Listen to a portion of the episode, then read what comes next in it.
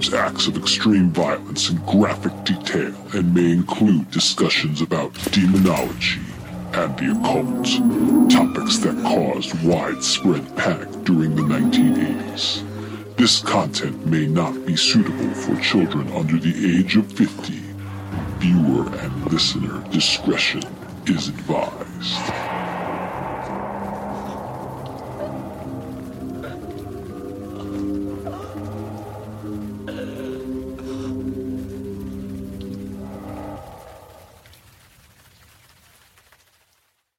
Previously on Grog Talk. Where are we from today, Dan? Well, of course, we're from the Grog Talk studio, number one. Finally, yes. Finally, I Ah, that's exactly right. And so now, so we have two dice here. Oh, we have two sets, right? So we have Right. the one is for the Dorso roll, which is very big question, James. Uh, are you happy to be here? No. No, and then with an exclamation an point. Oh yeah. Wait, you think you keep the same hit points when you're a bird? So there's a bird and there's a tick riding the bird. Right. You do keep the same. Uh, uh, yeah, I, I think this is oh the humanity, isn't it? This is not. Yes. 83. A ring of warmth. no wonder you're pissed. that's all. That's all my dad left me. A ring. Okay, let's read it. And when my daddy left me, all he left me was alone. Ring of warmth. The Ring of Warmth. Ring of Warmth. That's an album. I, w- I was fed false information. That's right. Take this ring of warmth; it'll save you. Okay, for the got Copper. Dragon. Wait, what? Okay, uh, How- you're- However, I think with a ring of warmth, it's only appropriate to go around in as little clothing as possible Right. at all times. You're a naked half elf magic user. I love it. right. In a loincloth. right? I like it. Nothing but woad.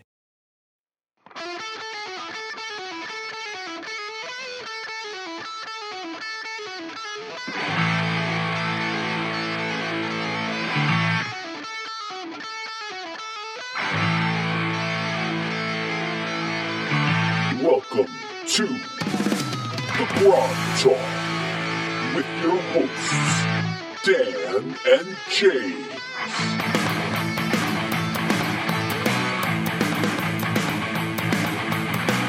Ah, yes, we are. Yes, absolutely, sir. Good morning, good afternoon, good evening. Welcome to Grog Talk. I'm James. I'm Dan. Where are we from today, sir? The Diamond Spider Tavern. Diamond Spider Tavern. What's that about? What I can tell you about this, James, this is this is their slogan. Oh, let's say hi to our people there at the Diamond Spider Tavern. There you go. What's their Yeah. slogan? It kind of read there? For a g- cheap drink and cheaper thrills, there's no better tavern in the whole Oh, is that city. the grog line? Already? What's going on? There's now I've been told there's ways to to turn off the alert sound on a phone. Is this true, James? I've heard that as well. Maybe after the show you can look at my phone. I'm like this. I'm like that was that commercial where it was like the grandchildren. You bring the stuff to your grandchildren to right. fix. So the Have you doc- considered the jitterbug? Have you considered that as, as something you may want to uh, may want to invest? Because I think it has like one button. oh, or a flip phone. Yeah, exactly. I missed it. For a cheap drink and cheaper thrills, there's no better tavern in the whole city, James, than the Diamond Spider. This is from the City Books. Do you remember the City Books? I do not know the city books. Oh, the City Books. Well, I didn't know them at the time. I, I act all like what? Huh? And then, right.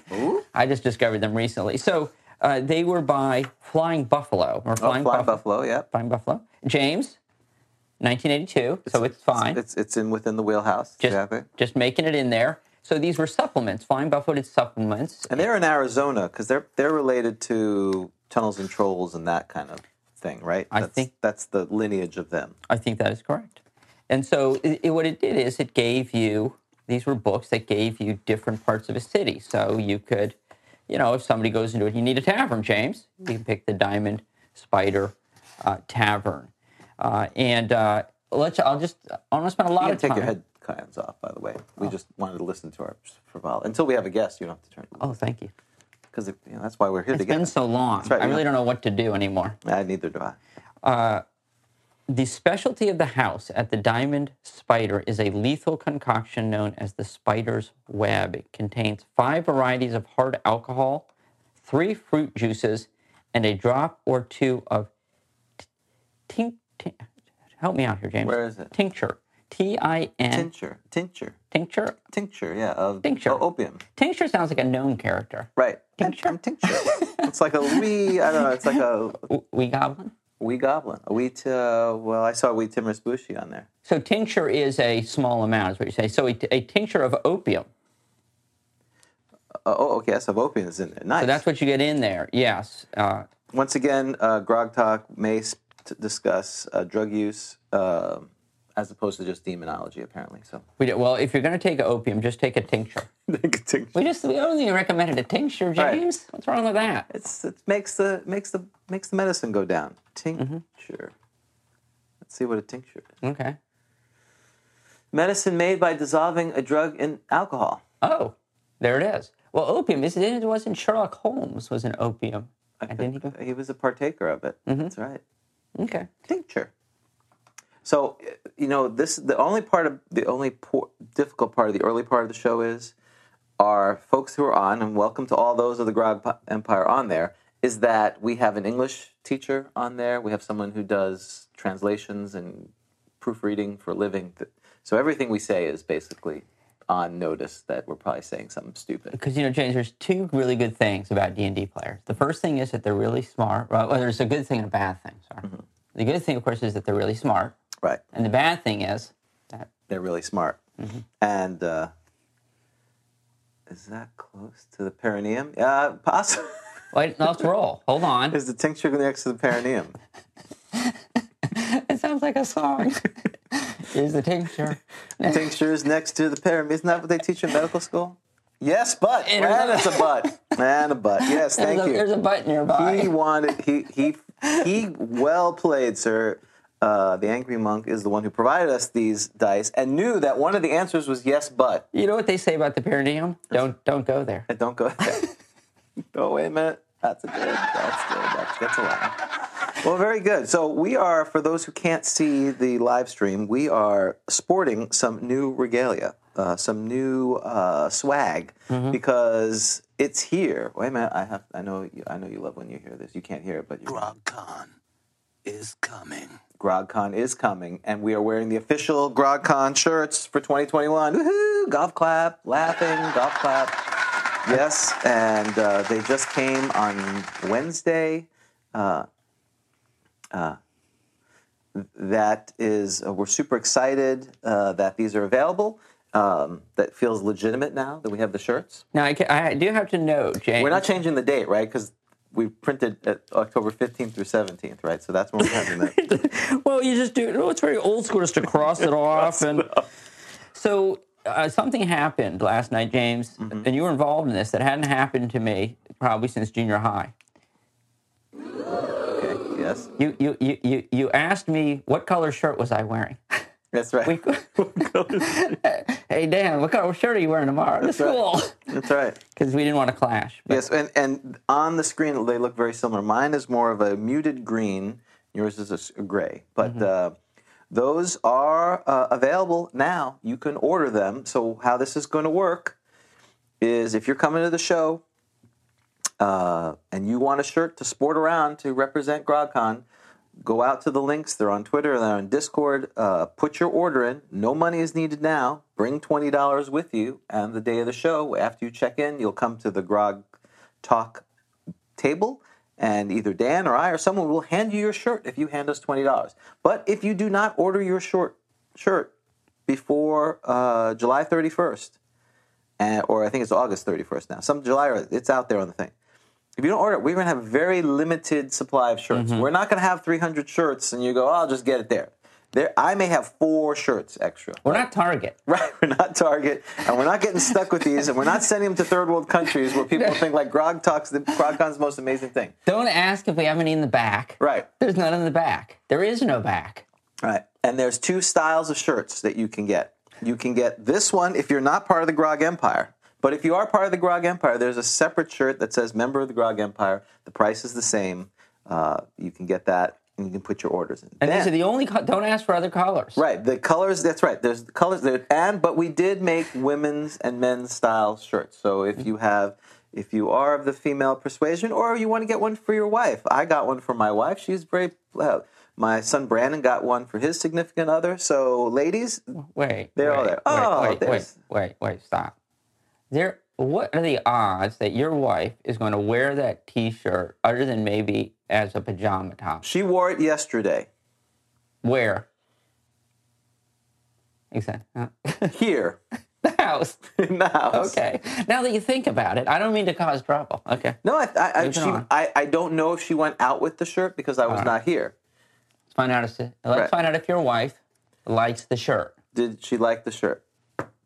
Yes, she did like the without shirt an exclamation point, but that's fair. because she likes it because it's actually made for women. It's got a V cut. It's not, you know, typically these shirts are just generic men's shirts. So she was happy about Mm-hmm. Good job with that, James. So uh, but she was very happy. And anyway, my point of all this is we people wanted a shirt. Again, I also want to shout out Adrian from our friend in Oakland, California. He is the one who designed this.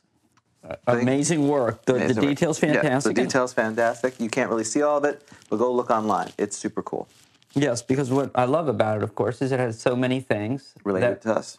It has related us to- on it. Related to us. That's right. Exactly. And nothing says my my oldest son's like, oh, good, I get to have my dad's face on my shirt. How Right. exciting!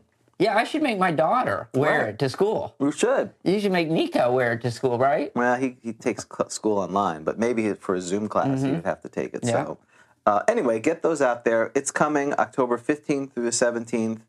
Tickets, badges, excuse me, badges are available. Uh, you can go to our website, which will take you to tabletop events. It's $40 for the whole weekend. Um, there'll be a tournament that Dan and I will be associated. We'll be running separate games. Vic Dorso's coming down. The Scourge of the North is coming down to run games and play with his uh, lovely significant other, the Strangler. Uh, Carlos Lysing and Amanda are coming down from Castle Entertainment. They're running. They're developing the module for the adventure. A lot of fun. This may be the first time in the history of the world that the phrase "his lovely significant other, the strangler," Right. has been said. of the North, right? So if you can make it, please come on down. I know a lot. We're very fortunate. Uh, we have uh, a lot of folks all over the world, and certainly the idea of traveling in a COVID pandemic, post-pandemic world to go see a bunch of people play D and D may not be as inspiring, To catch COVID, right? come back and spread it. Bring it back to your country. that should have been the shirt. Maybe I'll have to make another shirt. I came all the way to yes, Orlando. and all I got, COVID. I came all the way to this GrogCon convention. All I got was COVID. right. Yes, Yes, I would, love it. That would be well. well, it'll be for after the show, probably. I, by October, they're going to have like the Theta variant, which will instantly kill you. So I wouldn't worry about Mm-hmm. Maybe it. we'll create a variant. Yeah, well, it's like a new thing for Concrud. Oh, hold on. Shall we carry this over to? Yep, yep. Hold on just a second. We, we've got a, we've got someone to get on. All right, we'll be right back, folks. We're gonna go to a quick intermission. Support Grog Talk by becoming a patron at www.patreon.com backslash Grog Talk. And we are back. Uh, so, Dan, we have a little figure now that's joined us. Why don't you introduce our guest? So it is our pleasure to have on the show the great Jennell Jaquays, uh, famous, of course, for uh, writing adventures as well as art, multi-talented. So Janelle, welcome to the show. Well, good morning. Good morning. That's right. It is. Good morning. Good morning. It is, and you are in the Central Time Zone. So thank you for it. It's earlier for you than it is for us. So, so thank. Yeah, and, and, and it's early on a Saturday. So That, if you actually hear noise in the background, I live in a suburban neighborhood and it's morning on a Saturday. So you're going to hear yard work. You're going to hear all sorts of things in the background. Well, we're used with with the Zoom era now. I think people are getting used to that, right? With those interruptions. So, so no worries. So, so thanks for coming on the show. So, uh, I and James and I back in the day, we basically just knew TSR, but now, like many people with this old school renaissance or revival, we've started learning about materials that we didn't know about back in the day. And one of the things that I continued to see over and over again was was your name. and your adventures. And that's how I came to, to know about your material. Uh, and so, for people that don't know you, uh, you, of course, wrote uh, Adventure. You wrote the Dungeoneer magazine, which we'll talk about back in the day, one of the very earliest uh, fanzines for D&D. And then you worked for a year for Judges Guild and wrote some very highly regarded uh, adventures and then uh, on to a video game design. And you also, of course, have done great artwork. But so, can, can so I, and I know you've told this story many times, uh, but can you take us back to? I know that you were working, you were in college when you discovered D and D, and and I noticed something that you had said on an interview recently, which I thought was very interesting. You talked about the Lord of the Rings and and how you'd read the Lord of the Rings, and you talked about the Lord of the Rings calendars coming out in the seventies. And I Right. I so what I wanted, what you didn't mention, but I wanted to get your thoughts on this. Did you feel like the time was right for a game like D and D to take off with sort of the Lord of the Rings becoming so popular in the mid seventies? Um, yeah, I would say, yeah, I would say so. I mean, my brother and I have been making up games that were essentially role playing games without rules for years. Um, it was just how we did our play when we were children. Uh, so uh, I was always into things. I'll call it, you know, some young adult fantasy, children's fantasy. Was starting to get into. I was into science fiction in high school, and then um, I just my dad actually had a Conan the Barbarian book that got me hooked on that. Um, so I was starting. I was already re- really deeply engrossed in like Edgar Rice Burroughs, anything I could get from him, and the older fantasy works that came from um, you know the 60s, 70s, and before. So Fafhrd and the Grey Mouser. Um, by the time I was in high school, you know, I was collecting the Faf. There was Fafhrd and the Grey Mouser um, comic books, at least a very short amount from DC. There was all the books. Um, but what we weren't finding, we were finding a lot of heroic fiction, but there wasn't any, um, you know, what would. It was very hard to find anything that was pure fantasy, like Lord of the Rings. Um, so the balance when uh, Ian Ballantine, you know, started republishing all these um, fantasy books. You know, Lord. First of all, starting with um, the Lord of the Rings calendars, because the Hildebrandt calendars weren't the first ones. Um, Tim Kirk had done a fairly. There was a Tim Kirk calendar, and there was one that was just Tolkien's art himself, I believe. Those are the the precursors to the, the Hildebrandt calendars. But when the Hildebrandt calendars started coming out, they were both, oh wow, this is such a great vision of the Lord of the Rings, and oh no, they got it entirely wrong at the same time because they. I love their work, but they weren't necessarily my personal vision of, of what they um, look like, should look like. What? What? So- well, now I feel the need to ask you about the movies. So, were the movies the vision that you had of the books? Uh, yes, no, maybe. um, I, I I love the movies. Um, I don't necessarily love a lot of the changes that Peter Jackson made for whatever his reason of imposing his authorship on them. Um, I'm very disappointed that they removed the whole Tom Bombadil. Oh, God. Thank you. Bombadil Oh, sequence. Thank no, you. Thank you. That was going to be my next question. Thank you. Uh, Um, even when I was writing, I wrote I wrote a video game based on Lord of the Rings. I don't know if you know that. that I don't know. You did your research? Yes, I did. Um, Interplay in the 19, or late 1980s, um, and then I think they published in 1990. They did. They got the license. Remember, like TS, uh, Lord of the Rings licensing was all messed up during that time period. Um, they got the license to do a game based on the Lord of the Rings. It kind of came in left-handed by the the earlier film versions of the Lord of the Rings, um, the the, ana- the animated one. So I was assigned. I got the job to do write the content and design the game for the first one, Lord of the Rings Volume One, and it was originally supposed to go on the Commodore 64 and a very, very early IBM PC uh, game systems. So I got no direction from that, so I ended up just writing more content than would fit into. You know, I got I wrote enough to write create an an MMO. You know, there was that much content. So they actually produced the Reader's Digest version of what I created. But one of the sequences that was very important to me when I was designing this game was the whole Tom Bombadil sequence. Um, you know, the the the, the haunted forest that they leave Hobbiton and go into. Um, you know, being eaten by the tree, the uh, Barrow-wights beyond. That was gone too. That whole thing in the Barrow-wight tombs. So yeah, I was kind of disappointed by that. And yeah, and then there was all this extra content added on. Yeah. So yes, James is not a fan. I am a fan. You know, I keep telling James. I have two books of the Lord of the Rings. There's one that's conspicuously absent. Uh, oh, okay. which is the which of the three books? Sorry, our interviews kind of go the way our show goes. It goes a bit off the rails at times. Which of the three books is the best, in your opinion, Jim? Fellowship of the Ring. Thank you.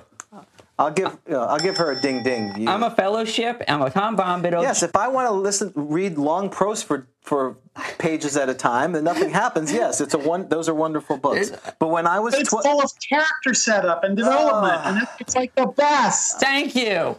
Okay. if, she probably also likes gnomes. She, she probably does like not gnomes. garden. Okay. All right.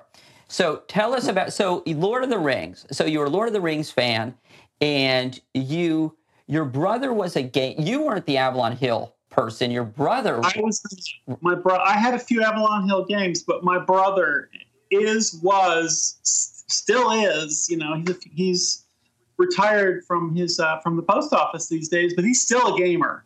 And um, and he was and, your younger. He's younger than you, right?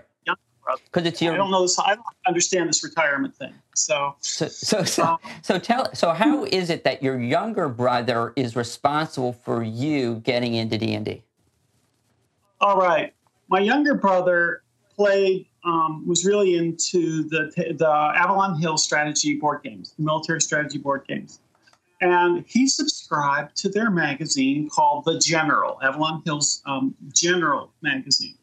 Well, it no different then than it is now But if you get on one mailing list, you're on everybody's mailing list.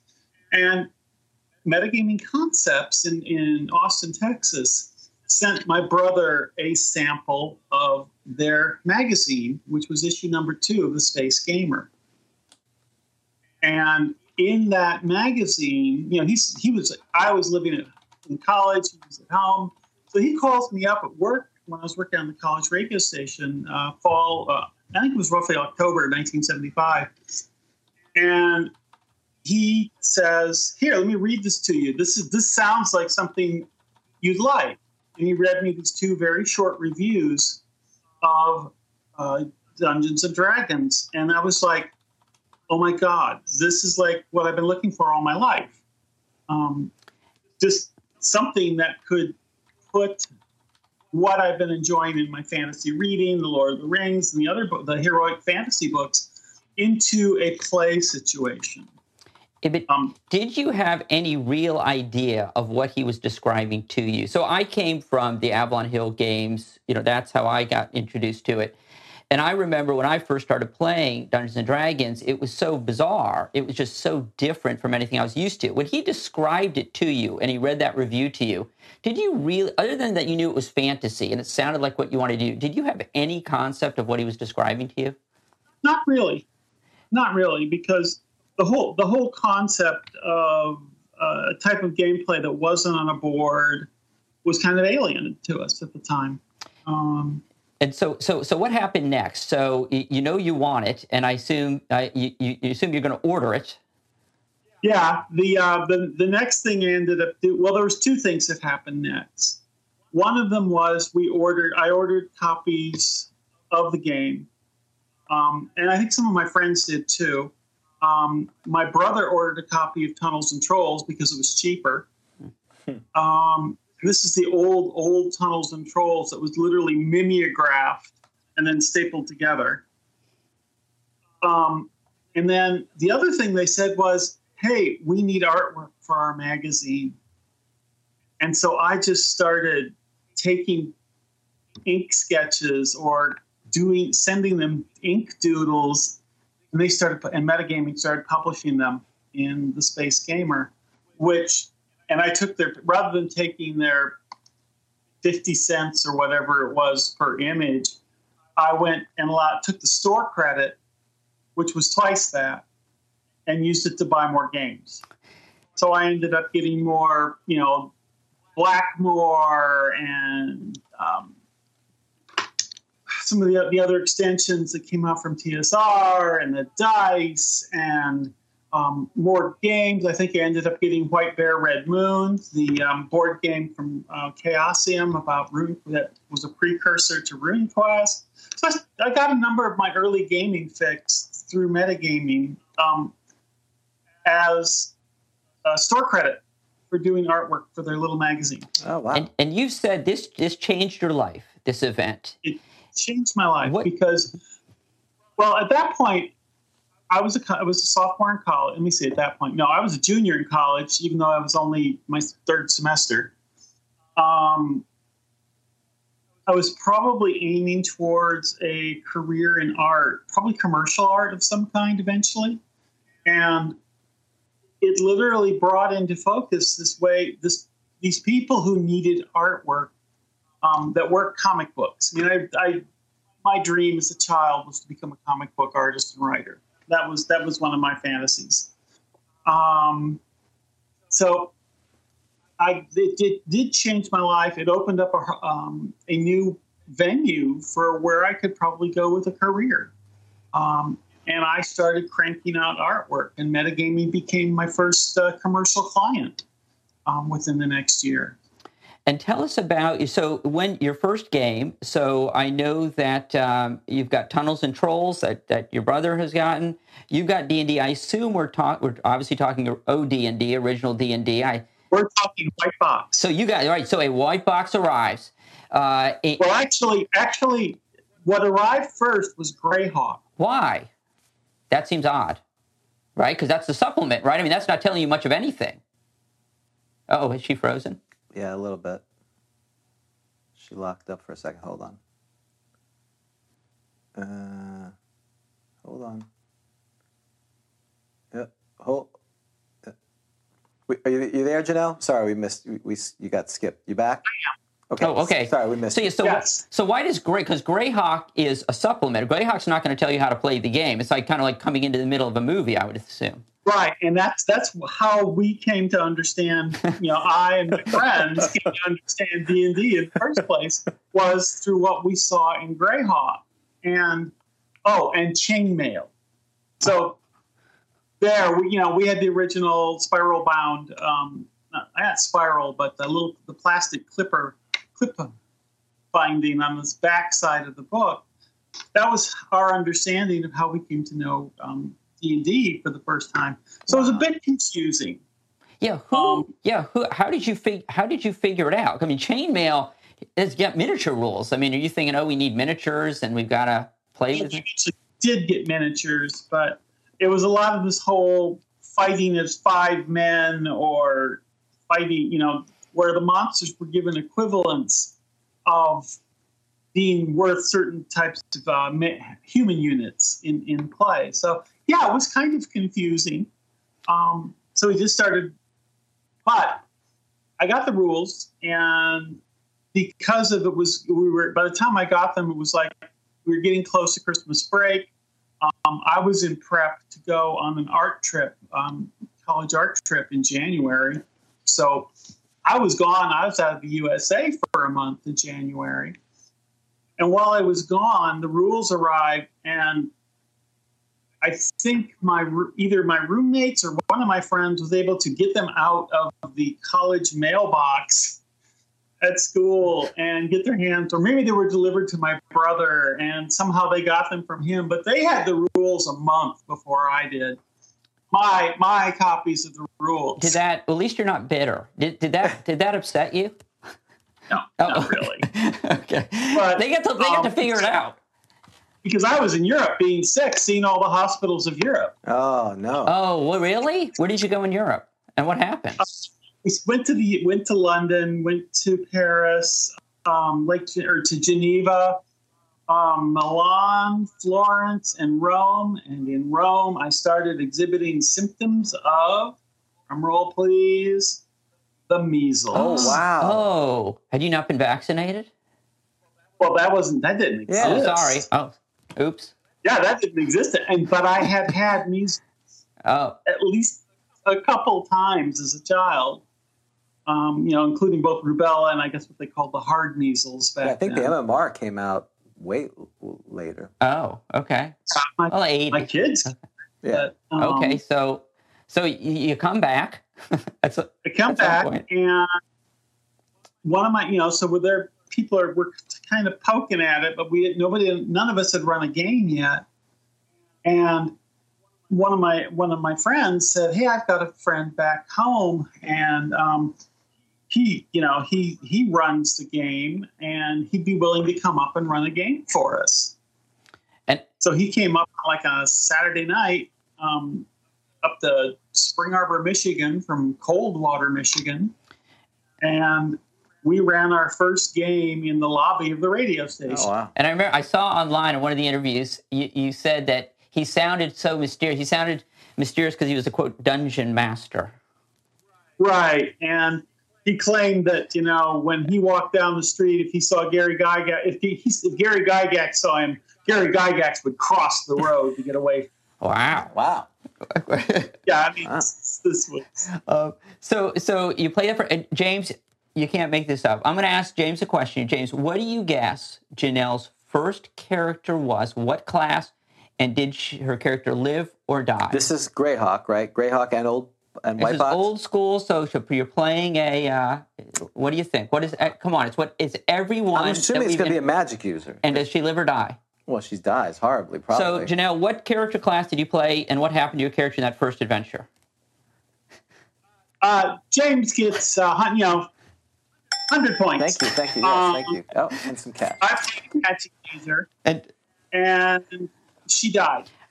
I think she was hit, injured by orcs, um, and then a no, she was she was injured by a carrion crawler who paralyzed her, and then orcs came along and killed her. I can't tell you how many people that we've had on the show guests who, when they when we asked them what was your first character and what happened, it was a magic user and they died. Yeah. And what's interesting about it is, and, and I wonder if that's so. Why do you think that is? Do you think it's because not why did you die? We know why that is because it's old school. But is it? I guess because people when they come to the game they want to play. They they want to use magic.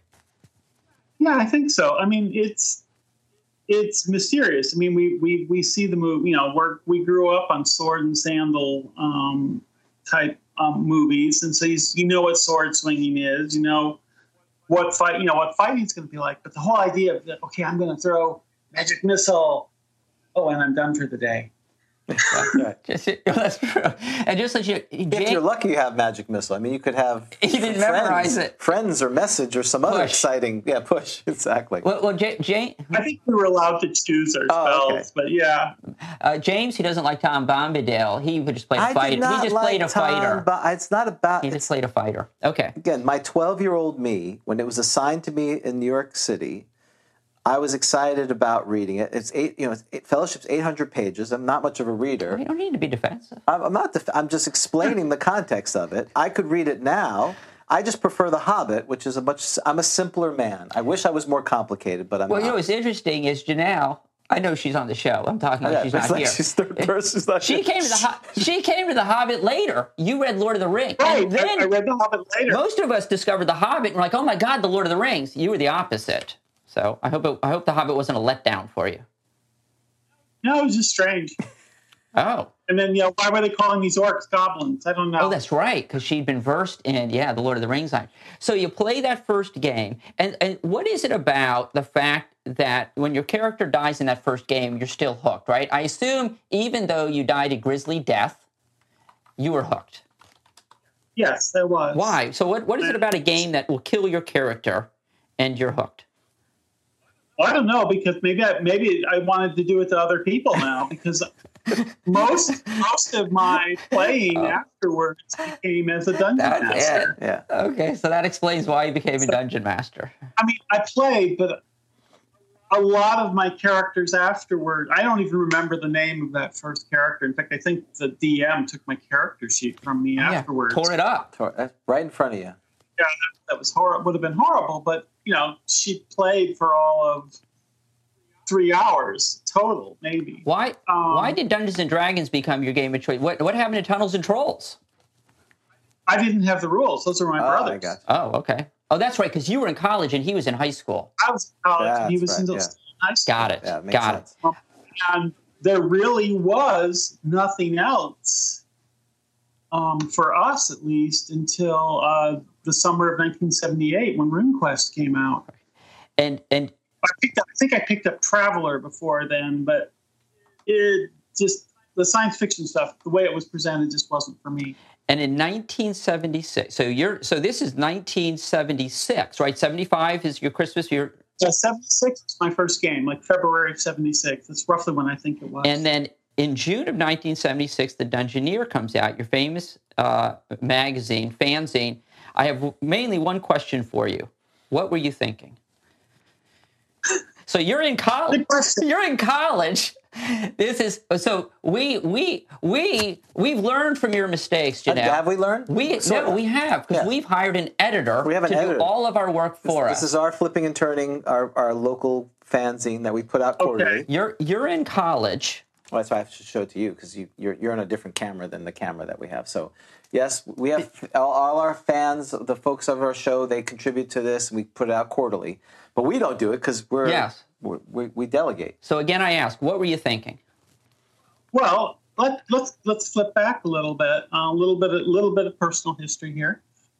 In high school, I was involved in doing my school newspaper Oh, okay. and the school yearbook. So, layout skills, Mm. I already I, knew them. And then in college, um, I actually ran at the end of this, my freshman year. I ran to be the uh, editor of the school newspaper, the school, yeah, the student newspaper on campus. I lost the election, but I still participated and worked on the um, the newspaper, including um, doing all the production set up for the first couple issues over that sum over the summer of 1975. So um, I had all these production skills, and I knew how to do a paste up for reproduction using um, taking type, um, just use the typewriter type to put together a newspaper with content and paste up and the whole thing. So coming into the fall of 1975, I already had all those skills in place. When we got around to you know playing the game, we looked around and there wasn't any. At least again in Central Michigan, there was it was kind of a desert initially where I was at for um, for game content. And but if you went to the larger universities nearby, I went to a very small school, um, but I could drive 45 minutes and be at the University of Michigan or Michigan State University. Um, or if I went to the West, I could go to Western Michigan. So we're surrounded all by all these larger colleges, which had campus had college towns around them with bookstores and game stores and stuff. So we made regular pilgrim- pilgrimages to those areas. But what we didn't see was any stuff for playing D and D. There were there was nothing like adventures yet. There was no magazines. So I said, "Hey, we're a bunch of creative people." I said, looking in the mirror, and why don't we make our own? Um, you know, take our own ideas that we've been having here and make our own little pub magazine for it or fan magazine. A couple of my friends thought that sounds like a good idea. I don't think they realized what, what they were getting into. Signing into. themselves up for it. Um, so we, I wrote, we came up with an idea for the magazine. We called ourselves the Fantastic Dungeoning Society, not realize, not thinking that the an acronym, the acronym FDS was also the acronym for a popular feminine um, uh, deodorant spray at that Oh. time. so was better. It said was better known as FDS, and um, so we we started it. We came up with the ideas and what we are going to do with it, and then I wrote to TSR and said, "Hey, if we create a fan magazine and use this name, are we stepping on your feet in any way? Are we using your trademarks? Are we, you know, are we going to be in trouble?" And we got a, got a letter back. I think it was from Mike Carr. And he said, no, no, go, go ahead, just go ahead. And then I think Tim Kask wrote something that said, okay, here's what you can't do, and that's just don't include a lot of our material in your fan magazine. You know, you can put snippets in, but don't, you know, take Copy the whole thing. Yeah. Right. ODD and put it in your fan magazine. So we didn't. Um, the only thing we really copied was format for um, some of the you know the mon- monster formats, things like that. And so we started production on it. Um, one of my friends and I, one of my friends, Mark Hendricks, had he wanted to be a fiction writer, so he created a, an article or a story called "The Arcane Elders." Um, we came up with some monsters we've been joking, playing around with, and I wrote, I dug, said, "Hey, you know, what about a game adventure in it?" Because I think by this point I may have seen Alarums and Excursions, the Apazine. I'm not certain. I can't remember exactly, but nobody was publishing game adventures. Yeah. I mean, so we went. I wrote. I went into some of my existing uh, game content and grabbed a very sm- short, isolated snippet of an adventure that became F'Chelrak's Tomb, and that's how you pronounce it, Fichelrak. A lot of questions there. Chalrak. Chalrak. Pachelrak. Say it, James. Chalrak. Chalrak. Right. So it's just that's why. Now, do you? Your first issue came out in June 1976. Yep. I believe that is the first issue, also June 1976, of the Dragon, the magazine, right? And I believe what you've told me is that you, a few months before that, you wrote to TSR asking for approval. You see where I'm going with this, James? For approval mm-hmm. to create a magazine. Right. And then coincidentally, coincidentally. The dragon comes out at the same time. Have you ever is have you ever uh, thought that perhaps the dragon stole your idea? That's right. They're like, oh, this is No. a good idea. Absolutely not. Would you say Um, yes just to help our ratings? No, Okay. no, no, I'm going to be controversial. No, um, no. What happened was, is um, I don't. They've been producing um, strat- Strategic Yeah, review. strategic review. Yeah. strategic review for some time. Yeah. The strategic review, TSR. Um, so I had already uh, acquired most of the. I already had a subscription to that, and I had acquired most of the content. And I think um, Tim let me know. Yeah, we're looking for artwork for it, Okay. and we're looking for content. So I submitted a, just a raft of, of little sketches. Um, and one of them ended up in the first issue of Dragon. And you, which sketch was it that made it in the first issue? I, I looked at the first issue and I couldn't figure it out. Easy. It's a little wizard character. Um, it's very small. Oh, okay. Um, Did you sign it? Do you know? possibly? Okay, okay, we can find it then. Um, and I know It's it's black and white, and it's um, it was like you know, it was like filler artwork. Mhm. So it, it's easy to you know fill space on page. and you're going to get a cover Did- on Dragon.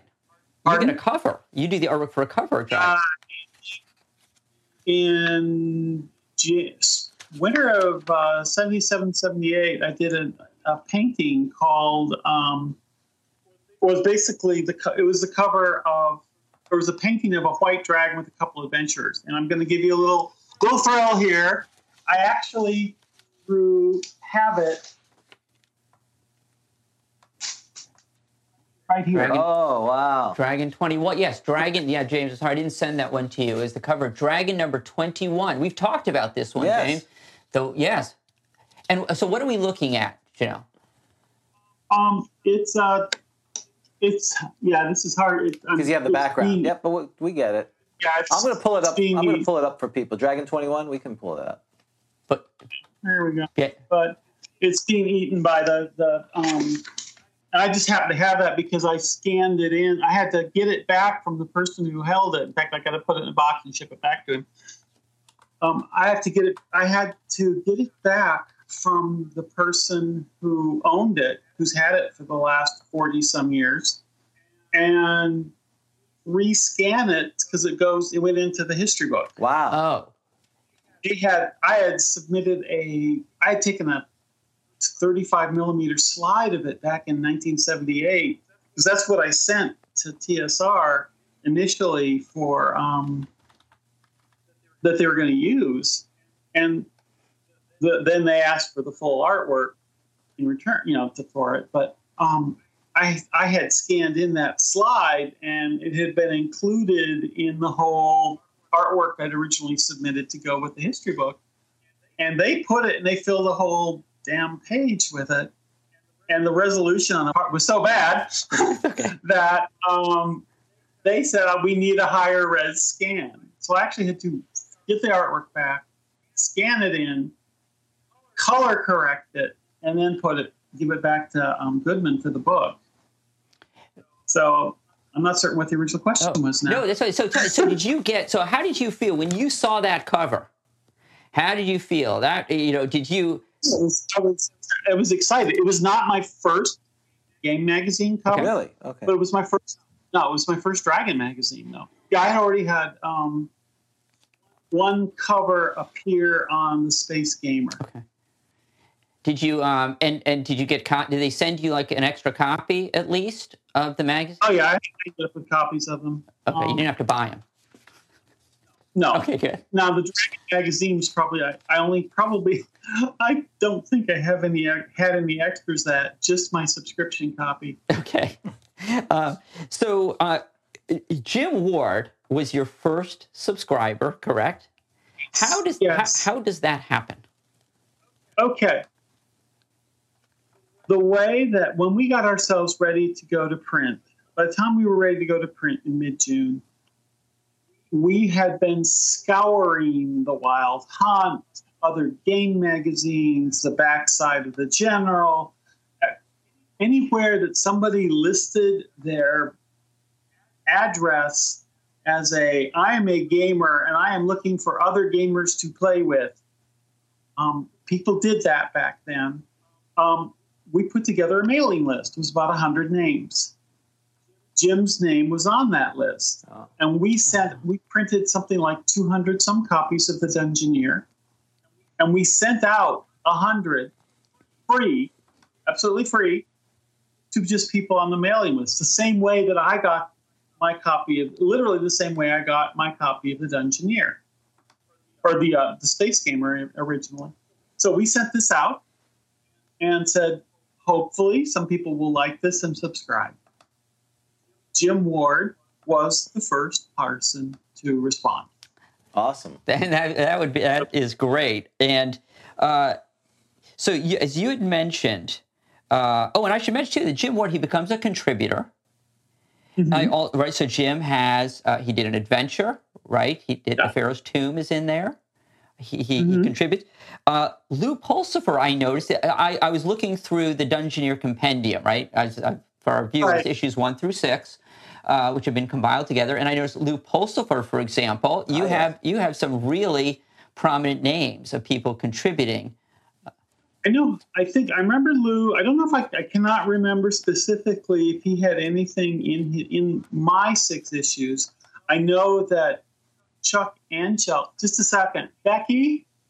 Would you want to bring um, Naughty Agatha here for a moment? Oh, awesome. Yeah, and that probably needs some explanation. Yes. All because all our viewers are Yeah, hearing is uh, bring uh, naughty Agatha. Bring naughty Agatha. Yeah, this This is is not this- like this- some- we have that warning about demonology. Someone been first part. kidnapped? Yes, that's right. I have her with exactly. So, so yeah, so naughty. Oh, there's naughty Agatha. Oh, naughty. Tell us about naughty Agatha. Okay. Um, my my wife has been had been looking at kitten pictures online. Uh, people who were saying it's because it's kitten season right now in the world. Well aware. and everybody was having little litters of kittens that they didn't know what to do with. So um, one of them, Oh, She's wow. being very naughty. Living up to her name. and I just, Okay, I'm gonna, my wife can take her away there. That's the problem with cats. They don't do what you tell them to do. Yeah. That's awesome. Um, one of the people who said it basically there was a kitten who during one of our recent rainstorms, heavy rainstorms down here, this kitten had appeared in her backyard. No other kittens, just this one um, brown and red kitten. And she was she couldn't keep the cat because one she had she was allergic to the cat, and the other was the case she had a dog who was thinking the cat was dinner. So we finally decided, okay, we've got three older cats much older. We'd probably like to add one more cat to the mix so that when one of our kitties go, we have a replacement cat. Not a terrible way no, to think about right. it. But, Not at all. No, I mean, it, um, so you know, she, she she had no home at the time, so we basically said, okay, we will t- we will take this kitten, and we drove uh, about half an hour over to a nearby town, small town, and just collected the cat and brought her home. And then we didn't know what we were going to name her so we were just think, we were trying names on her, and because we're both fans of WandaVision, um, Naughty Agatha just seemed to work. All right. Well, I'm glad Naughty Agatha made an appearance. Well, and so you basically have another funnel for your cat trade since you are a foster. When you overfill in there, literally you can't put any more cats in your dice tray. Yes. You could call Jennell and maybe she could foster some of yours for the you. Catch, yes. So yes, I foster kittens. So I'm well aware that it is is kitten season right now. Uh, so one of the things that you mentioned, you mentioned uh, putting adventures in the Dungeoneer, and that of course was right. something. Maybe you could tell us a little bit about that because that was something that TSR didn't really realize was was something that they could make a lot of money off of. We know Judges Guild thinks about it, but you even really before Judges Guild, right? You realized. Well, I don't know if you realized it wasn't like you're trying to make money out of it, but you realized that there was a market for uh, writing adventures for people to use. Um, I'm not certain if it was uh, I realized anything or if it. A second here, I'm going to reach out of here. I'm, I'm being given the juice of life. Ah, I, no, that's Mountain Dew's the juice of life. You're you're mistaken. Okay, well, this is my That's, my case. Coke Zero. What music? And when you were at the radio station in the '70s, what music would you have been playing? Could you? Could, what what what would have been on the uh, what do they call it, James? The turntable? Um, oh well, on the, the carts on the carts. Oh, we actually did have turntable. Okay. Cart, and the carts um, as well. The cartwell they would have. This was a Christian college. This was a Christian oh. college, so we were playing anything from classical music because um, upstairs there was an entire library of vintage 78s. Wow. So the, the brittle Bakelite um, discs that we never used. And was contemporary Christian music, um, gospel quartets. Oh, okay. Um, kind of like what we play here. That's right. Your kind of music, James. All right. That's right. So you. So yeah, it was it was it was it was Christian music of some variety or other. So I know that you are disappointed that you were not the first to publish a standalone. You were so close. Uh, you you were second, of course, to Wee Warriors Palace of the Vampire uh, Queen, uh, and there had also been. I know you made reference to there had been the Dungeon of the Ground Goblins. This is where I'm showing off my knowledge of useless trivia. Yeah, Dungeon of the Ground Goblins, written by Steve Jackson, that had been games and puzzles in May of '76. But you you were very close. So you're probably number two, uh, and you published several, right? So you also had Borshak's Lair, Night of mm-hmm. Rand Borshak's Lair, uh, Night of the Walking Wet. You did uh, as well. Mm-hmm. Uh, so, could you tell us? So, tell us a little bit about those adventures, the inspiration behind them, and I'd particularly like to hear why. So, you of all those adventures, you seem to really like running Borshak's Lair. I know you right. You're doing work to convert it. Uh, talk a little bit about mm-hmm. those three adventures, and, and what is it about Borshak's Lair that you like so much? Okay. Well, first of all, uh, F'Chelrak's Tomb was just. I found a section of one of my existing dungeons, and I was in a like a scientific notebook with the grids in it. So I just adapted that, wrote it out. It fit. It was small. It was that's the big deal. The big part. It was small and it could fit on a couple pages, two or three pages. So for the next issue, um, I passed the baton to one of the other um, contributors, Merle Davenport, and he did um, the garden, Merlin's Garden. And unlike most of the other adventures, we actually play tested that one. Yeah, you never play tested uh, uh, many uh, of your adventure. no, I, most of my stuff I've never play tested. Um, so we we play tested it. Um, I did the maps for it. Um, we teed it up and then sent it, sent it off to, to get published. But I developed the, the next one that I developed. It fell back to me was to do um, the third issue, and I created this goblin lair. And I think it was mostly built around some of the goofy ideas like the talking door, um, the talking duck, or the, actually at this point it was Yeah, why fish. did you? I'm sorry, I have to stop you there. Oh, the 'cause talking fish. They hate. Oh, the uh, they talk- hate. It drove them crazy. They hated it. They hated Fred. Um, why does Fred? So Fred, for those of you, so spoiler coming if you haven't been to Borshak's lair. So so well, t- well, tell us about about Fred the amulet. Well, at this point, one of the features of Dungeons and Dragons was swords with intelligence.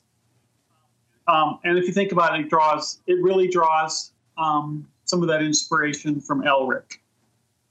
Um, you know, the, his his cursed blade, and so I said, well, why not why not give something else intelligence, and why not make it annoying? You got it. Good job. I think I overplayed the annoying part. check. Well, but he's very loyal. I don't think you can overplay the annoying mm-hmm. of Fred the mm-hmm. Magic They felt he was so annoying.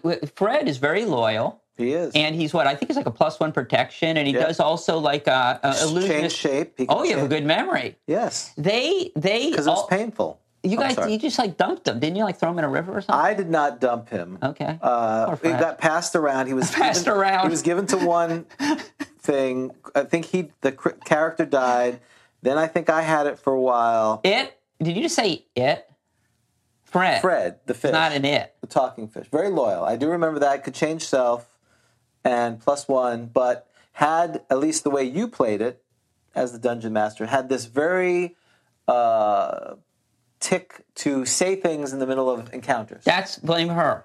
and that's act, that is actually in the Thank description. you. so he did. He He blurts things You're out. angry at her, he not blurts me. things out. played. Wow.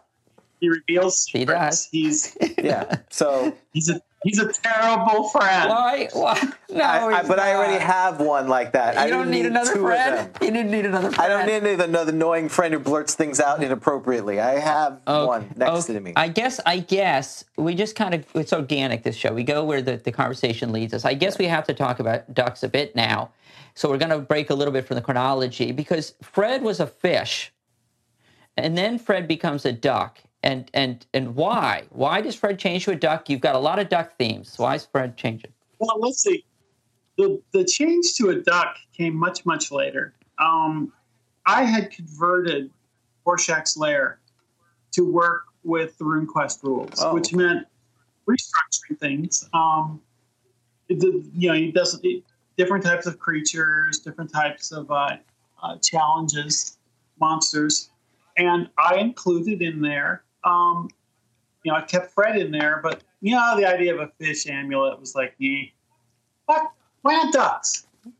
And I really thought back to something my dad had had when I was a child, and it was a in his car um, on the dashboard. For some reason, he had a wooden, a miniature wooden duck, like a, a decoy.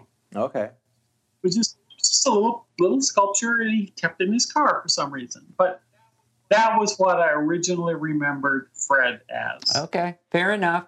And so or later on, later on, and then um, I re-envisioned him later, basically as a wooden version of a rubber duck toy. okay, well, Fred's a fish to me, but that's you know.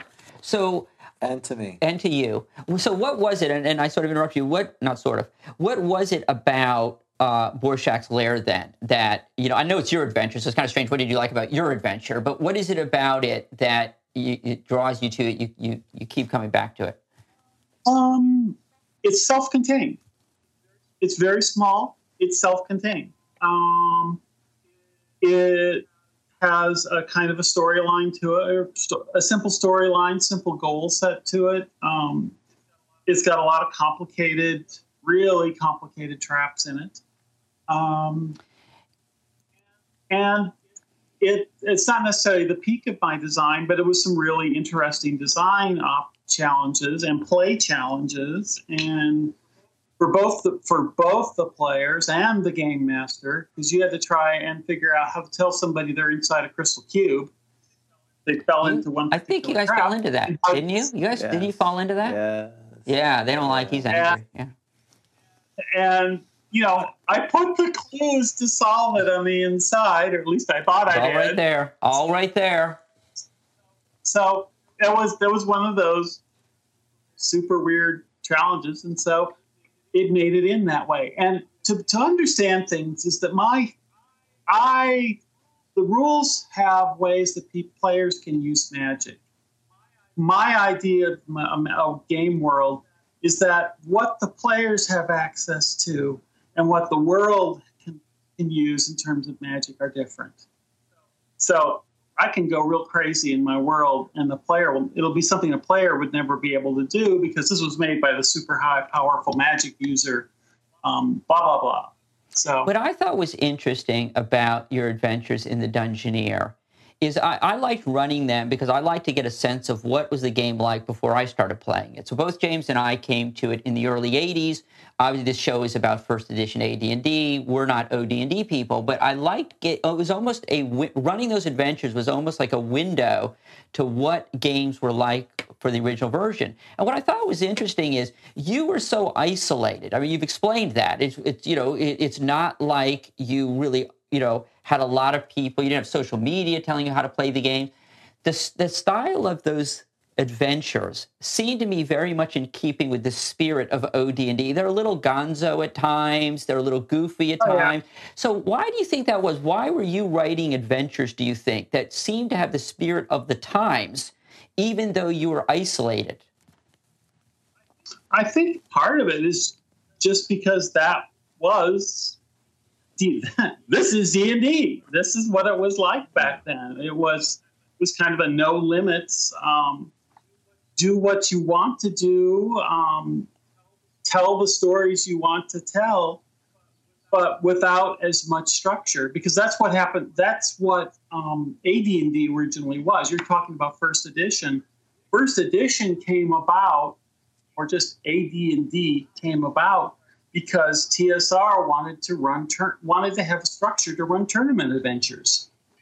And you can't run tournament adventures if everybody's playing with the same house rule, you know, with their own house rules. Were you disappointed? And that's re- and that's really what was going on was that OD&D was here's a framework for, for games, but every single GM had their own house rules, and so you end up with Arduin um, and T- Tunnels and Trolls, actually, and all these different um, uh, variant timelines. there we go. Let's bring bring the temp- bring you know bring back this whole variance thing.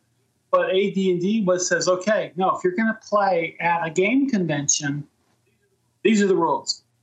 You know, you, you learn these rules, you know how to play, and you can play competition. And to make things more confusing, we- of course, the Monster Manual is the first of the AD&D manual, right? So, I mean, people, I assume people like you were playing a bit of a mashup.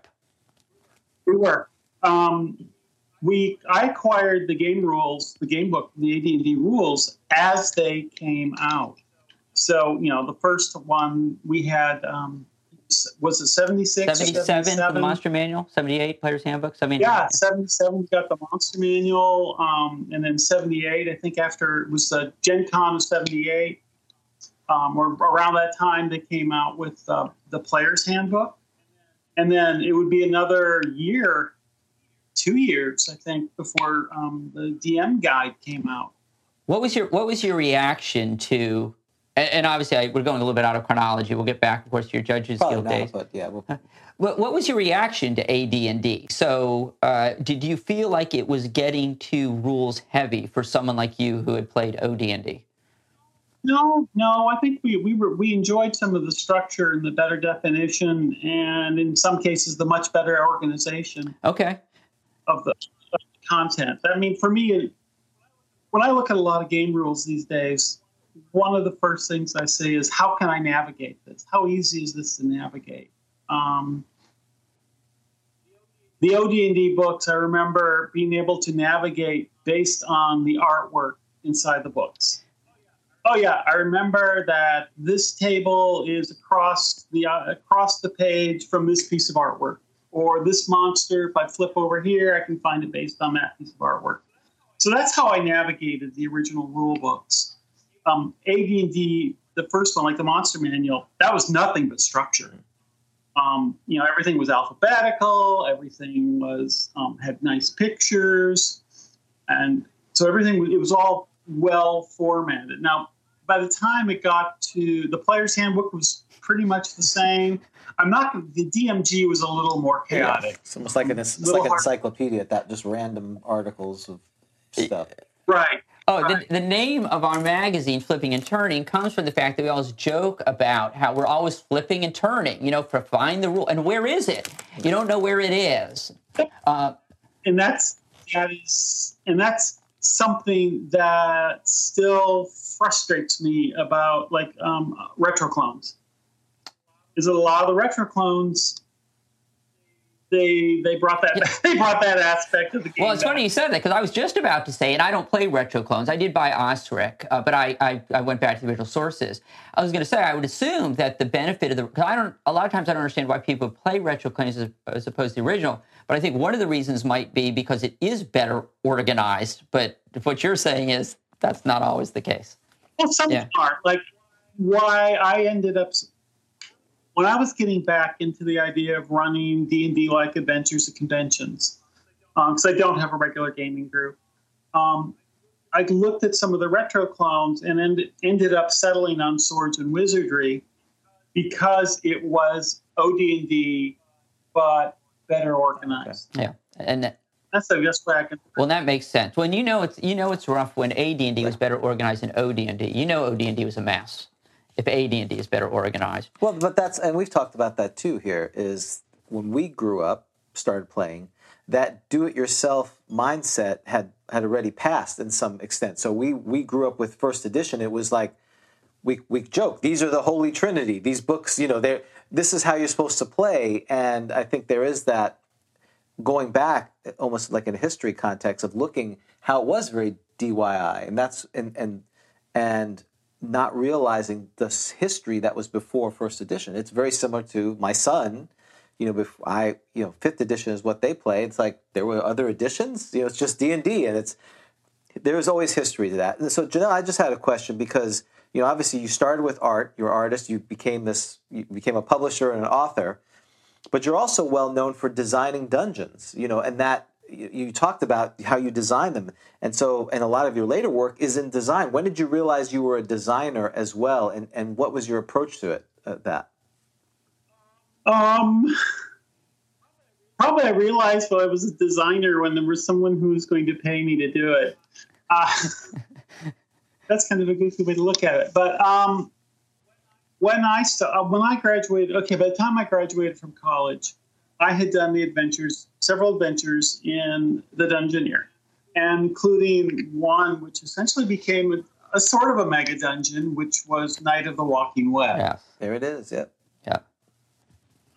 Um, which, by the way, that's a reproduction. That's a, a reproduction, or a reproduction of the Yeah, original. from North North Texas, I think did it. And Yeah, all I did for I think I wrote an intro. Uh, I wrote um, an intro to it of some kind, and I read. I did a cover. and there's a signed version by you. Uh, There so, we go. Um, and th- I would like to mention that I loved your A Dungeoneer Origins memoir. So, for one of the reasons to get this is to read Jennell's intro on a dun- uh, talking about the Dungeoneer magazine, which is really good. It's it's well thought out. It's about five pages. So, I'm sorry. Yeah. So you did Night of the Walking Web. and so that was fairly complicated, complex, storyline driven, back super heavy on the backstory type of adventure. And a lot of people weren't doing that. I think even Judges Guild. I mean, Judges Guild didn't come along till '77, I believe.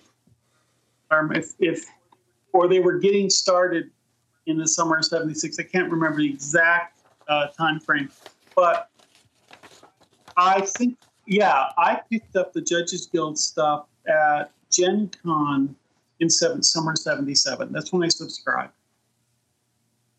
So I graduated for uh, end of January, end of December '77. I sold the Dungeoneer to someone else. Um, you talked about how could you do this as a college student, and the answer was by the end of '77, it was pretty much just me working on the magazine. Um, we were most of the other contributors had either left school or were um, we were all focusing on graduation the next year. We were seniors, and we had a class load that of you know 300 and 400 level classes. So it was a lot of work. And as an artist, it was even more work um, because I had to do not only the classwork hours, but I had studio hours, studio hours as well. Did when you sold the Dungeoneer, did you view it as making any sort of decision about your future, or am I way overthinking it? You are overthinking. Um, at this point, I I sold the I found a buyer for it through recommendations from some friends, and he took a he you know he paid he basically the way it, way it worked was is he took all the stuff all the content off of my hands and left me with the bank account. That was how he, it was purchased. Right. And and so you then so you finished and Night of the Walkway because James had asked you about your design. Do we see? So there's this famous phrase now, right? Jay Quaying the. Uh, you don't. Yeah, you don't yeah. like that. You don't like that. Well, first of all, it's Jake. It should be Jake Quasi. Jay but- Quay. because my name ends in an S. Jaquazi. Jaquazi.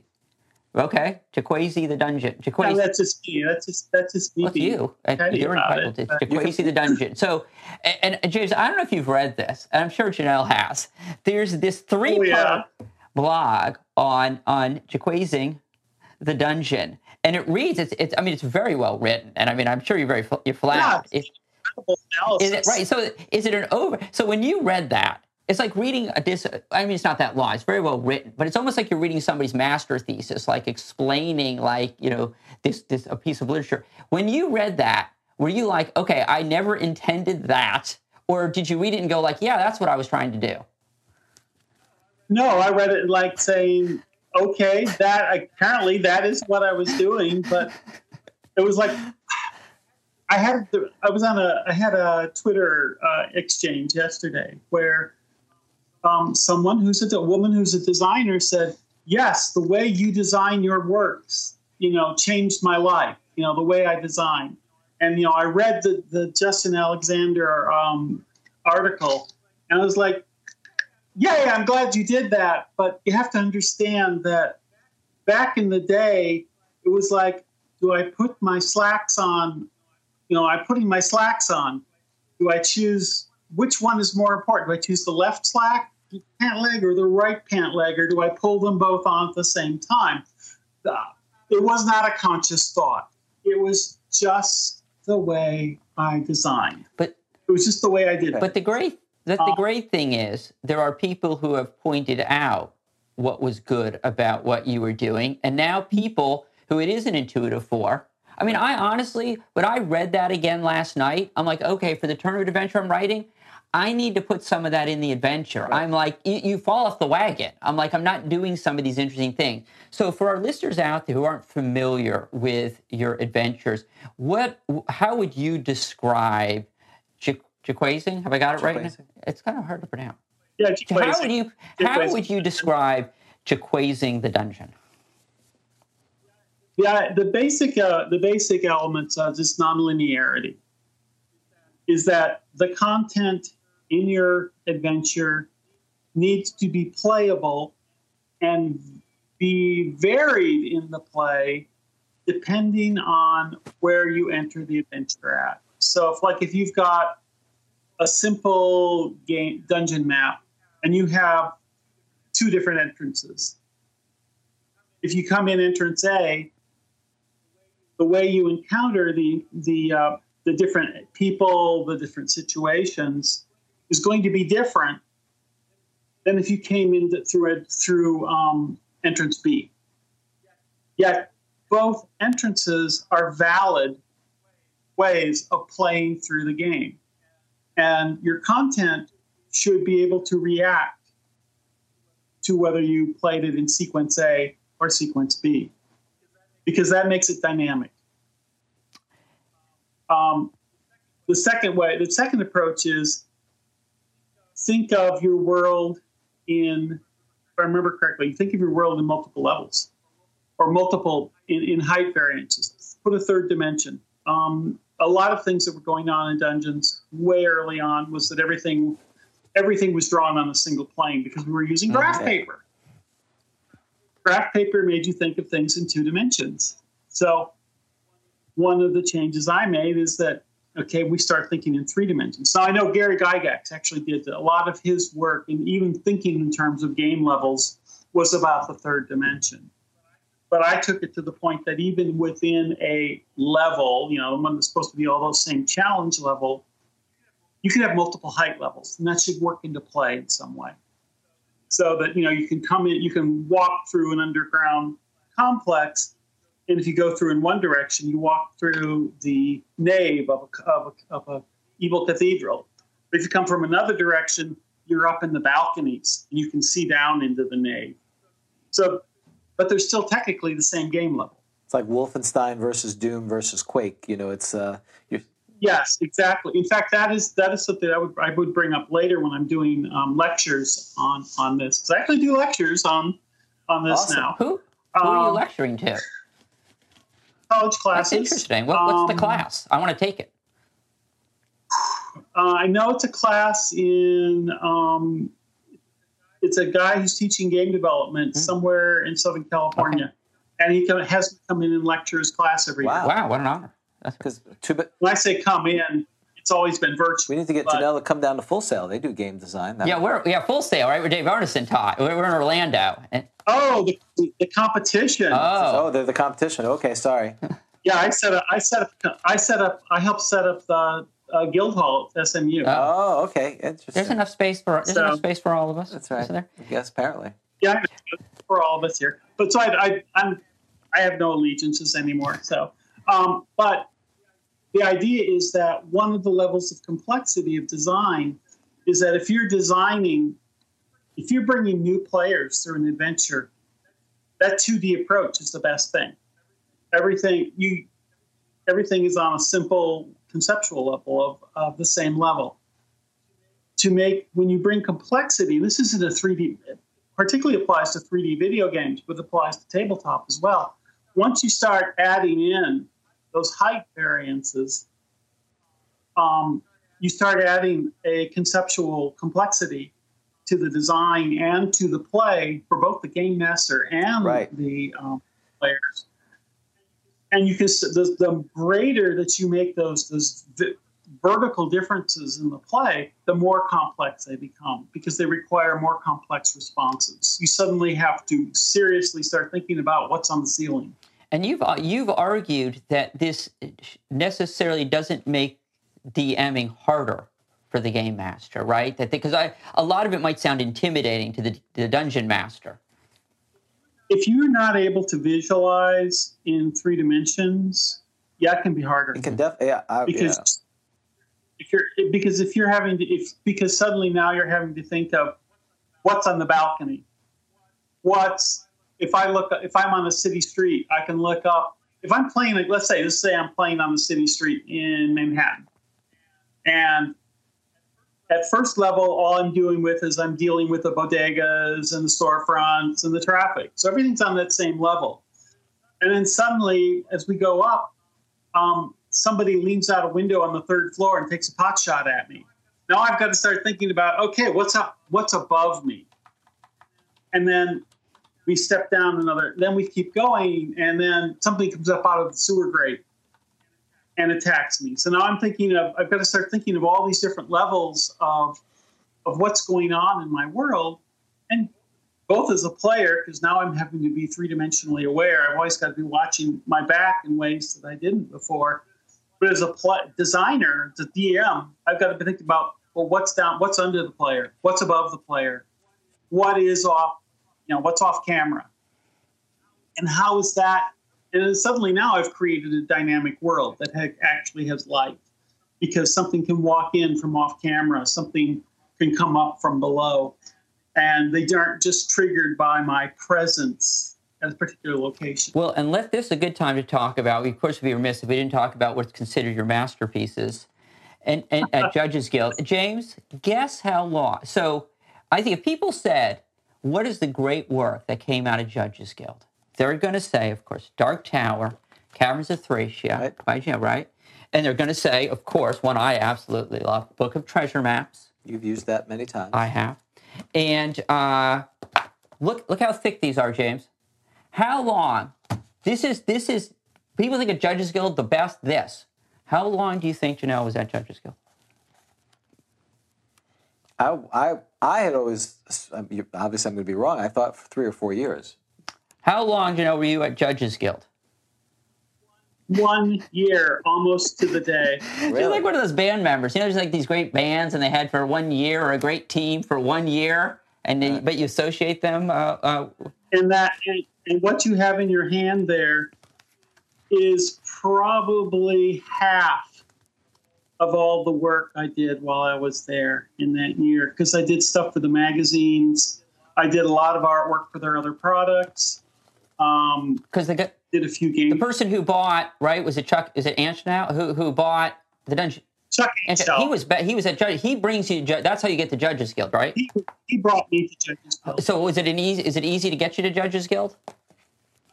Oh, in a sense, yeah, it was. Um, when I left college, um, I spent the summer um, trying to get getting work again. I've been working for a small print company, or small, uh, a quick print company that was that you know you walk in with something you want to get printed, like a business card or a flyer.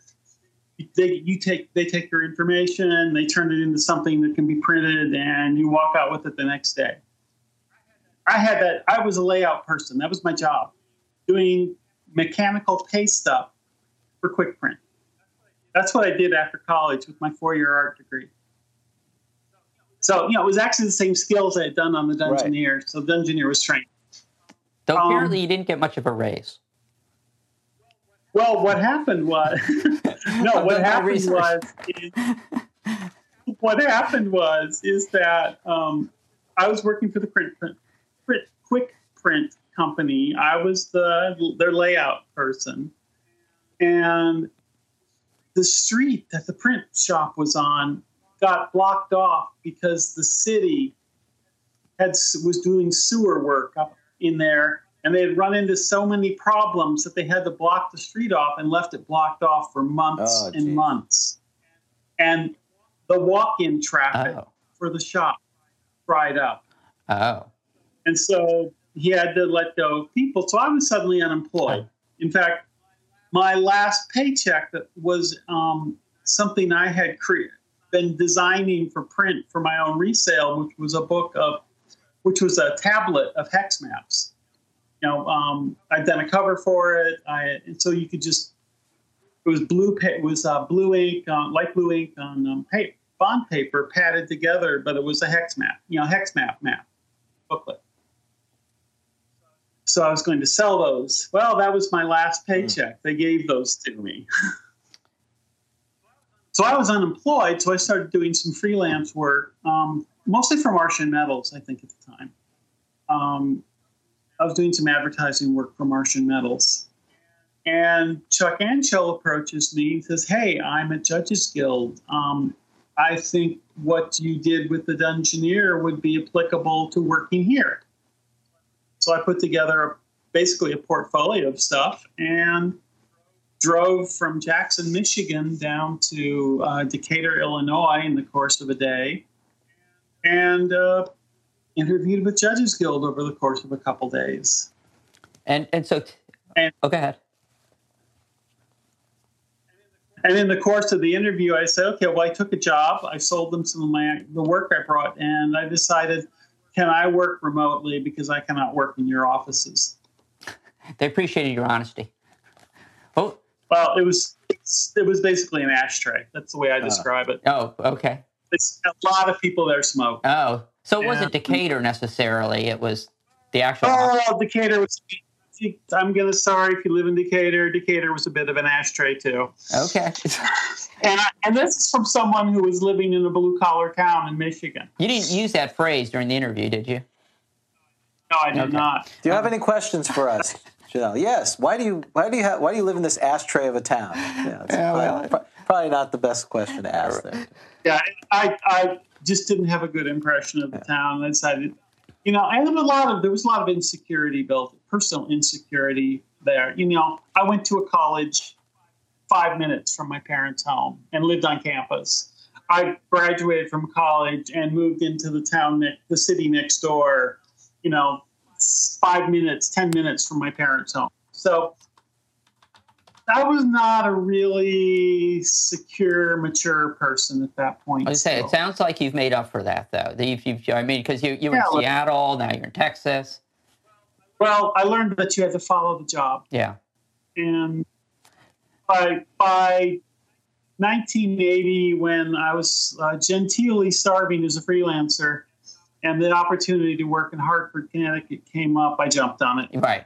They were paying, they were paying real money. So uh, and that right that that was your right your video game uh, experience. Uh, what are so but going back Dark Tower and Caverns of Thracia before we leave that because those of course is what what you're most well known for. I was watching a video of you about ten years ago, an interview, and then I watched video of you just a few months ago, and the the difference was interesting. When you were asked about Dark Tower, you said the interviewer said, "Well, you know, this is considered, you know, a classic," and you almost sort of it struck me you were kind of like, "Oh, yeah, I guess it is."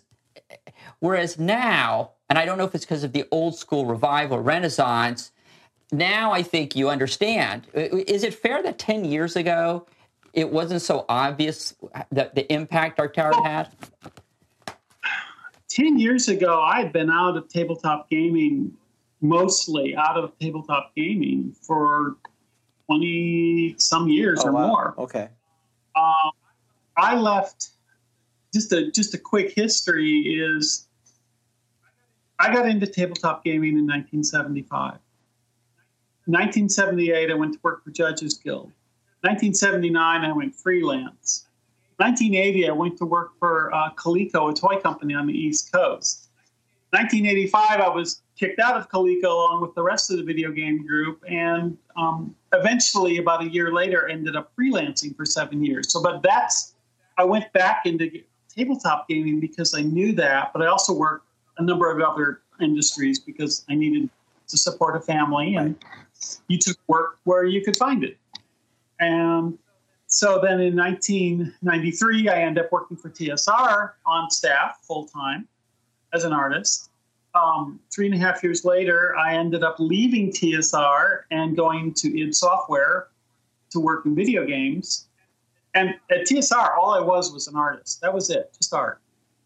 And then at uh, id Software, I became a level designer on the Quake series, Quake 2 and Quake 3. Then left there five years later, ended up in um, at Ensemble Studios working on real time strategy games. And then seven years later, after working on those, I ended up at CCP Atlanta. He used to be White Wolf and was the lead level designer on the Vampire MMO. So, and that was my last full. T- but I'd been in the video game industry then for close to 20 years. Um, and that was it. You know, it's, it's I was out of, and I was only peripheral, peripherally back in um, in video games because or tabletop gaming because the folks at North Texas Game Convention had invited me back as a, a retro guest or to, to be a guest at their little their small convention here in, in the Dallas area. And that was convenient because I was living in the Dallas area at the time. Well, and I think, you know, James and I came back into it just several years ago. Many, many of us, we went through what the Grognard Files people call deep freeze. We've come back into it. And so it's, it's, it's almost like your work, in many respects, is being discovered anew by people like myself and like James. What can you tell us? So, so the writing of Dark Tower, which, as I know you know, but for, Okay. yeah, and, and Caverns. Um, okay. The first, well, first let me go back and actually answer your first question. Was that in that intervening ten years, I came to understand pretty much how much my my big adventures, those big adventures, meant to a lot of players who were kids. And I'm some you were kids back in the early '80s. You know, I was already an adult working at that time, but um, you know these these adventures made a huge impact, along with a lot of the early TSR adventures as well. You know, your lives, your gaming was defined by these these these prepared uh, masterworks by some of the best designers at the time. So yeah, I came to understand that you know my work in that time period was seminal in forming a lot of people's experience of the game. And and can you take and, um, and, so now? Yeah, talking about the, the yeah no, and I appreciate that. And so so I, I love the book of treasure maps. I love the book of mm-hmm. treasure mm-hmm. maps because it's it's shorter. So for people like myself, who now I'm older, I don't have a lot of time. I mean, I it, it would take a lot of time to probably do justice, I think, to Caverns and to Dark Tower. The nice thing about the Book of Treasure Maps is it's it's it's it's pretty short adventures. So it had a hook, right? Every every adventure in here is based upon a map. The map starts it. Uh, it you you've talked about how you were under a lot of time pressure at Judges Guild, mm-hmm. right? They wanted to turn out product. Judges Guild is famous for being not always being inconsistent uh, on its. Pr- they were they, they were a production right. Mill. Um, they they survived on turning out a lot of product, and in re- some regards, I disappointed them because I wasn't turning out product as fast as they wanted it. Um, I was turning out big product. I still filled all the time. I used up all the time I needed to finish, you know, those larger projects like Central, um, like Dark Tower or Caverns of Thracia. So, Book of Treasure Maps was actually one of those projects that was actually forced on me. It was an assignment. It's just amazing that I look at this amount of work that was done in a year, and they're basically saying that's not fast enough. I, I couldn't do that in 10 years. I just told you I couldn't do another adventure. Right. I was overworked. Yeah, you're telling me you have two adventures you need to get done I can't, for us. I'm ashamed now. Yeah, now Look at well, apparently there's talent and then there's us, so it yeah. makes sense. What they really, what they really, I think that they really wanted me from me was to turn out something that was roughly 32 pages long every two to three wow. weeks, as opposed to something much longer, which took me the same amount of time to work on, but created smaller, fewer. It created fewer SKUs. And and for those people under 30 or 40, you don't have Word or Word Perfect, maybe yeah, at this time. Oh, uh, yeah. No, it's all done on Electric for yeah. me. Uh, so, and and it it may have had correction, but most likely you had liquid paper or you had to just yeah, it was it was horrific to do things back then. It was paper, or I would go through and say, okay, this paragraph I wrote looks great here. I will tape. I will cut it out of this sheet of paper and tape it on that sheet yeah. of paper, and that becomes my master document. Literally cut and paste, the original cut and paste. Yep. So. So are you so for something like Book of the Treasure Maps, which was an assignment? Are you proud, or do you look at? I am, okay. proud. I am proud of it. Um, I did a number. I did a number of things in there that um, were different. I really it gave me a it was my first step into designing adventures based on a short title. Because the Book of Treasure Maps was something that Bob Bledsaw Sr. wanted. Oh. That was the book he really wanted. so you had to fit. Yeah, okay, so your adventures had to fit. The boss, so I had to do the project. And so I sat down. I remember I had this um, this floppy um, easy chair that I would sit into, and I sat down with a tablet and a pen, and I just wrote down as many weird or interesting sounding adventure titles, something evocative. And then I went through and I think I picked like four or five or six of them, something like that, and said, okay, these are the ones I like the most that bring about the idea. Maybe I could write an adventure based on. Would you recommend that for people now writing adventures as the process? um, if you can be inspired by a phrase, certainly. Yeah. Um, you know, you've got, you know, because you want the story. If the story is what the story, the idea behind the titles inspired the story for me, and then the stories inspired maps, and then I filled the maps in. And usually that was my work process because usually the maps came first. And as you as you you, you probably don't remember this, but so in a convention a couple years ago that we host down here, we did we recreated the map from Tomb of Aethering the Dam in uh, Dwarven Forge, which was which was very cool, um, and and.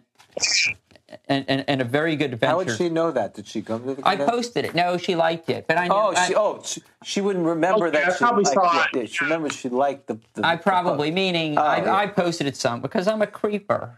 Yeah, that's a lot of Dwarven Forge. Yes, the- We have. I sent you the picture. Yeah, Have you wh- seen the picture? Oh, One of our friends uh, is uh, he got in the Kickstarter and he bought a ton of it. His he's one of those people who is a hoarder of stuff like that. So good. We're, we were happy to take advantage of that. So is the so Dark Tower and Cavern? So Lord of the Rings or Conan? Conan. That's the, okay. So so uh, is that true of most of, of the work that you did on D and D? Um, it's. I'm not certain. I know that specifically Dark Tower is inspired by Red Nails, the Conan the Barbarian uh, adventure, or sorry, Red Nails. It is the core of that book, that adventure.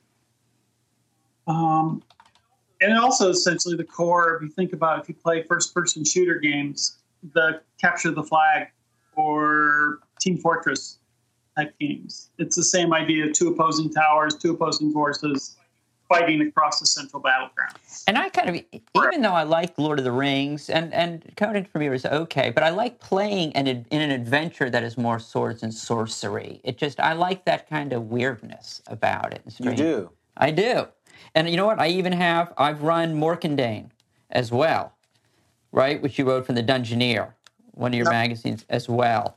Uh, you, Back of it, the first issue of ni- the first issue from Judges Guild. yes, you did the Yeah. cover, right? The Judges Guild. Yeah. Uh, yeah. That's one. That is one of the pieces they bought that summer when I interviewed with Oh, them. okay. Well, I do want to be respectful because we're at 75 minutes. Okay. And, and so I know you, you've got still 38 pages of notes. I'm only on page three of, yeah, 38. Yeah, so um, I do want to be respectful of that. And we also have some questions from our, our listeners. let's so get some I, questions I, I from did want to listeners, get that in. Um, so Carlos asked, his understanding is that Mike Stackpole was a friend of, of yours, Jennell, from the very early Yes. on. And where did you meet? And did this friendship extend to people like Liz Danforth or David Dietrich? Um, all right. Mike Stackpole, I met at a game convention in Michigan in November, late October, November of 1980. Two weeks later, within r- roughly two weeks later, um, I was working with him by the um, in Hartford at Coleco. So he he was there's a long, much longer story there, a good long shaggy dog story there, but um, he was ended up working for Coleco. They needed another designer. He remembered meeting me um, and said, "Hey, do you want to come work at Coleco with me?" And I said, "This basically came down to are they paying money?" and um, he said, "Yeah." And I said, "Yeah, I'll come to the interview." and that began. That was pretty much my real beginning of my friendship with Mike Stackpole. Um, through Mike, sometime later, I met Liz. Um, and I've known Liz and been friends with her ever since.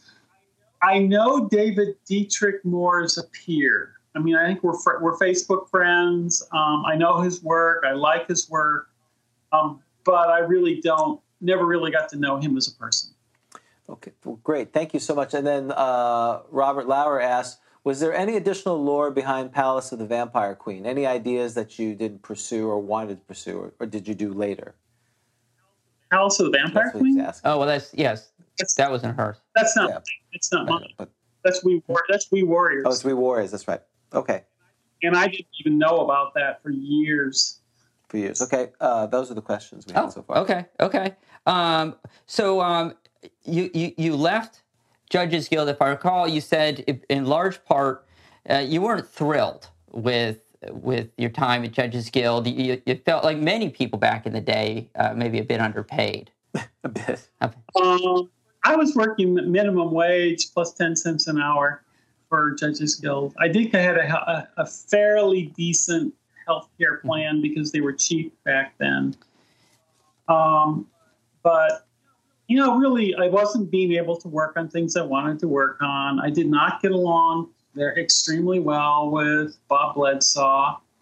Um, I was constantly, I and then was you know constantly in in production mode, um, and feeling that I wasn't producing enough. Yeah.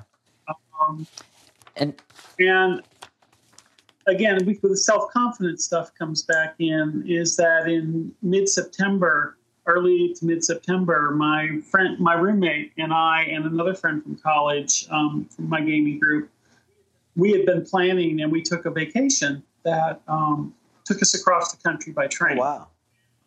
And so we went from Jackson, Michigan, to Chicago to San Francisco, where we stayed with Greg Stafford at his home for a couple nights, toured San Francisco, went down to Los Angeles, connected with um, Mark Hendricks, another game, another um, person, a founder of the Dungeoneer.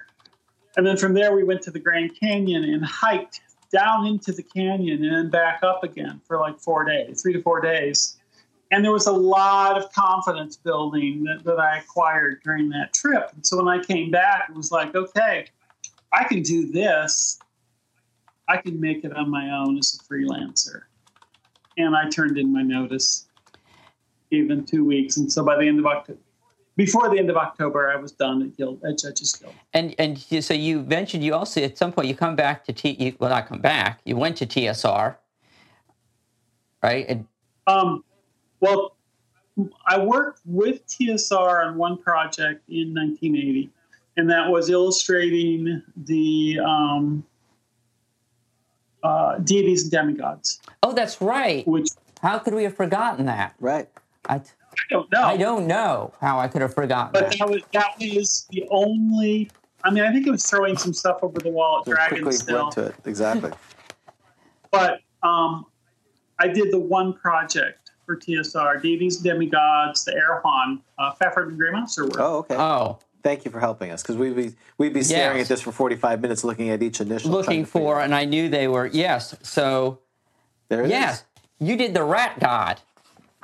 I did. That's a Yes. that's fantastic.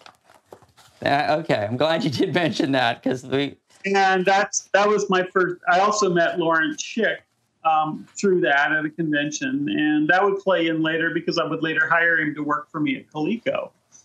But um, so I went and I went. I started doing a combination of game freelance and local freelance. Um, ended up working for a newspaper as an as a contract uh, editorial cartoonist um, worked for an ad agency, worked for a couple other um, businesses in the area, and then um,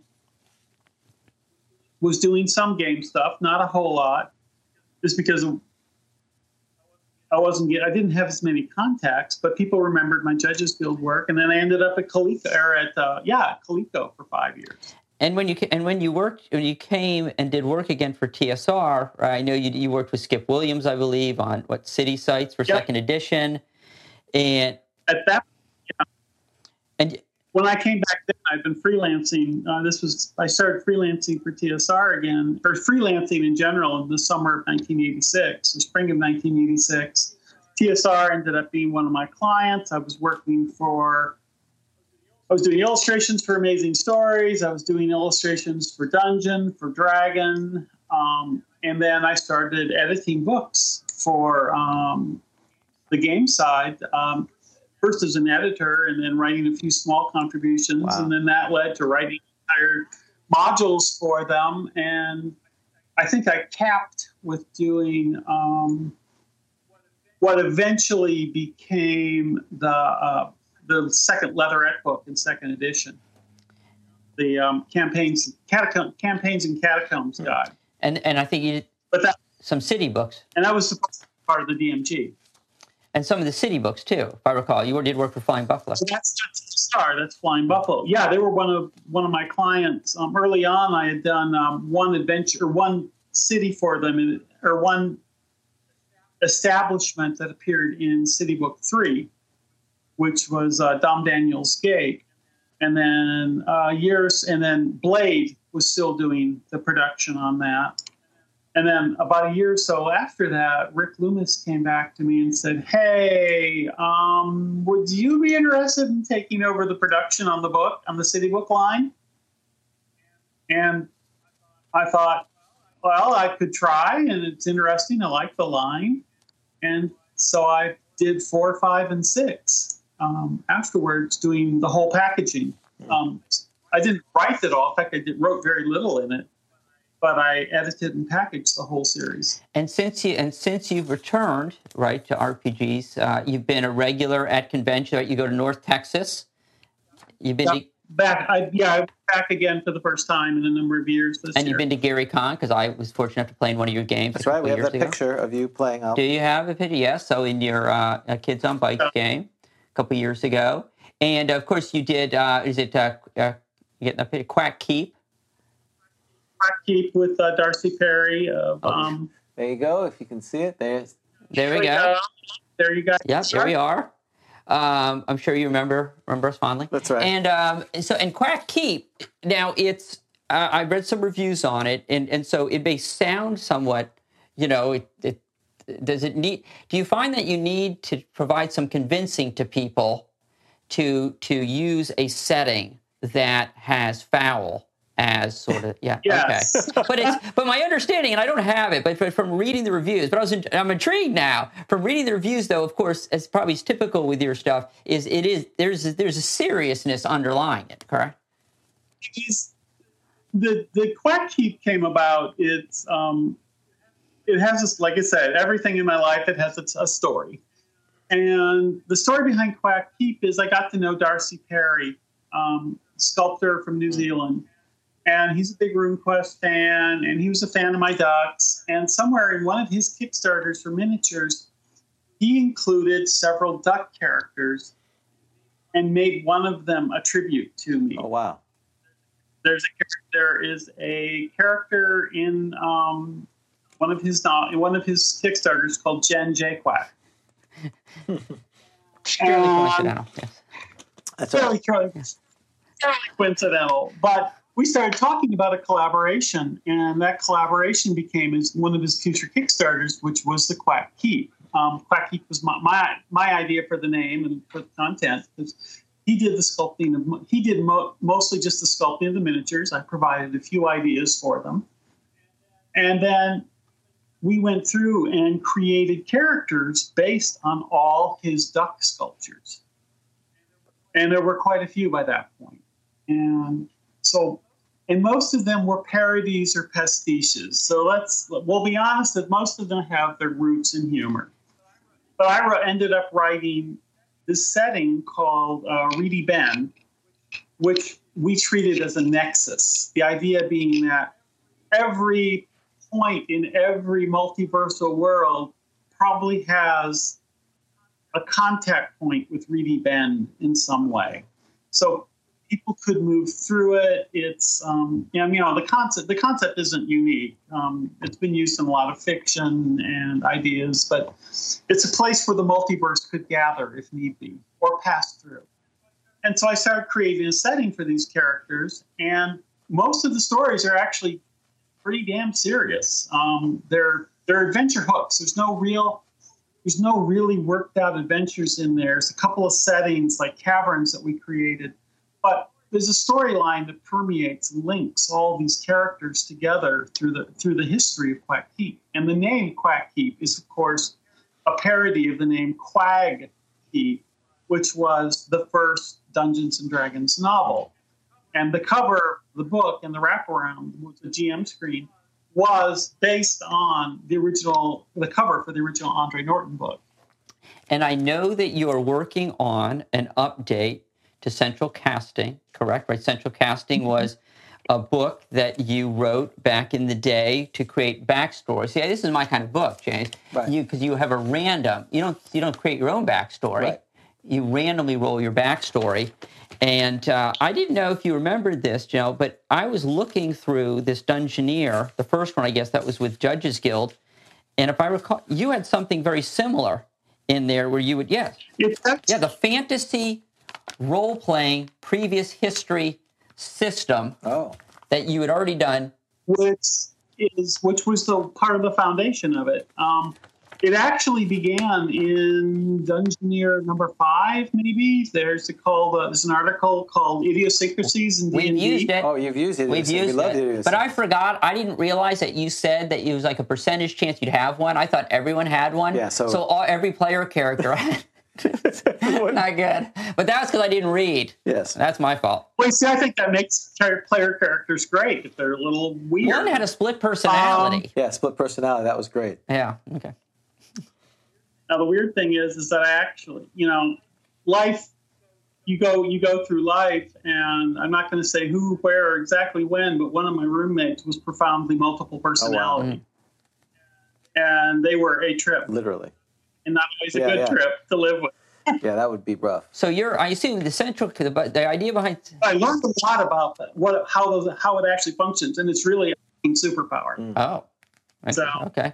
I always wondered, like, Gary, did Gary do all that research? You know, in his in the DMG, he has all these write ups on all of these mental illnesses, and I always wondered how is he researching all that? It's a lot of work, isn't it? I mean, is he like at the? It is. Well, I've most of a lot of central casting that I've done since then is w- involved research to okay, I'm going to talk about mental Yeah. health. I how do I how do I express these mental health situations in a game setting that isn't that's respectful of the people who actually have these conditions. So Yeah. It, mm-hmm. but they are an aspect of people. Just, I mean, most you you walk up to some random person on the street these days, and you'll find out they probably have some form of mental health issue, whether it's expressed in their life or Yeah, not. I, I yeah, I, I'm pretty sure of that. Oh, I'm sorry. yeah. Uh-huh. Yeah. Rude. yeah. So, yeah, I worked. I the the whole article began. Um, the history stuff began actually. There was a an article in Dragon Number Four, I think, which was just basically a really simple backstory generator for D and D characters in Dragon Number Four, and so that was one of my foundationals. And then I wrote the articles, the stuff that became. Um, idiosyncrasies in D and D, which is just weird things, allergies, um, mental mental conditions, funky funky personality bits, or that include in the Dungeoneer. And then afterwards, I started expanding that. And it actually, I got because of that, I ended up getting an award from in college. It's quite- It became foundational for me winning a humanities Wow. award Huh. in college. So that because I was involved in theater, I was involved in writing, this, this stuff I had written, the books. Um, so I got I have this, this little gold pin from when I graduated that was uh, essentially a humanities award. So they bas- so they gave me a Um, pin and said, "There you go. There you go. Good luck with you." And it's today, and now go out in the world. But she Um, remembers so the that was- pin. That's right. They're marketing genius. they are smart, brilliant. I think I still have it in my jewelry drawer. Absolutely. but um, I just never get rid of things. Um, so that I started writing the the, um, the character history thing, and I remember my friends complaining that yeah, everybody's village ended up getting burned. That was their take on it. Critics. Um, Right.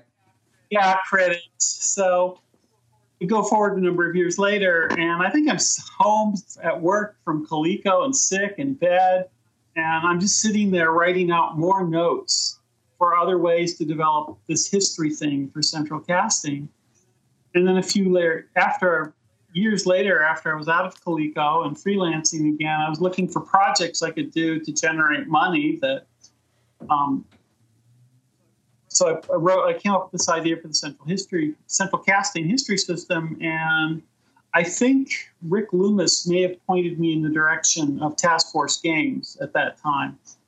Um, was in 1988, 87, 88, and they were interested. So I did the book, I packaged it, and they published it. And then I did two more books afterwards, based on um, science fiction and uh, contemporary games. And unfortunately, there's also some very negative uh, political, socio-political content in it because that's who I was at the time. Oh, yeah. Well, we all see that looking back at yeah, dealing with old '80s materials and '70s materials. That's that's inevitable. So Well, I mean, we've we've grown as a society and as people, so that's that that can happen. I, I guess I, I have just a couple of questions, you know, because Sure. um, you know, obviously you've been a prolific author, artist, designer. Do you do you have a preference? Which one, which palette of creativity you you go to first, or are they all equivalent? Or Um, it really depended on from a from a professional standpoint. It depended on.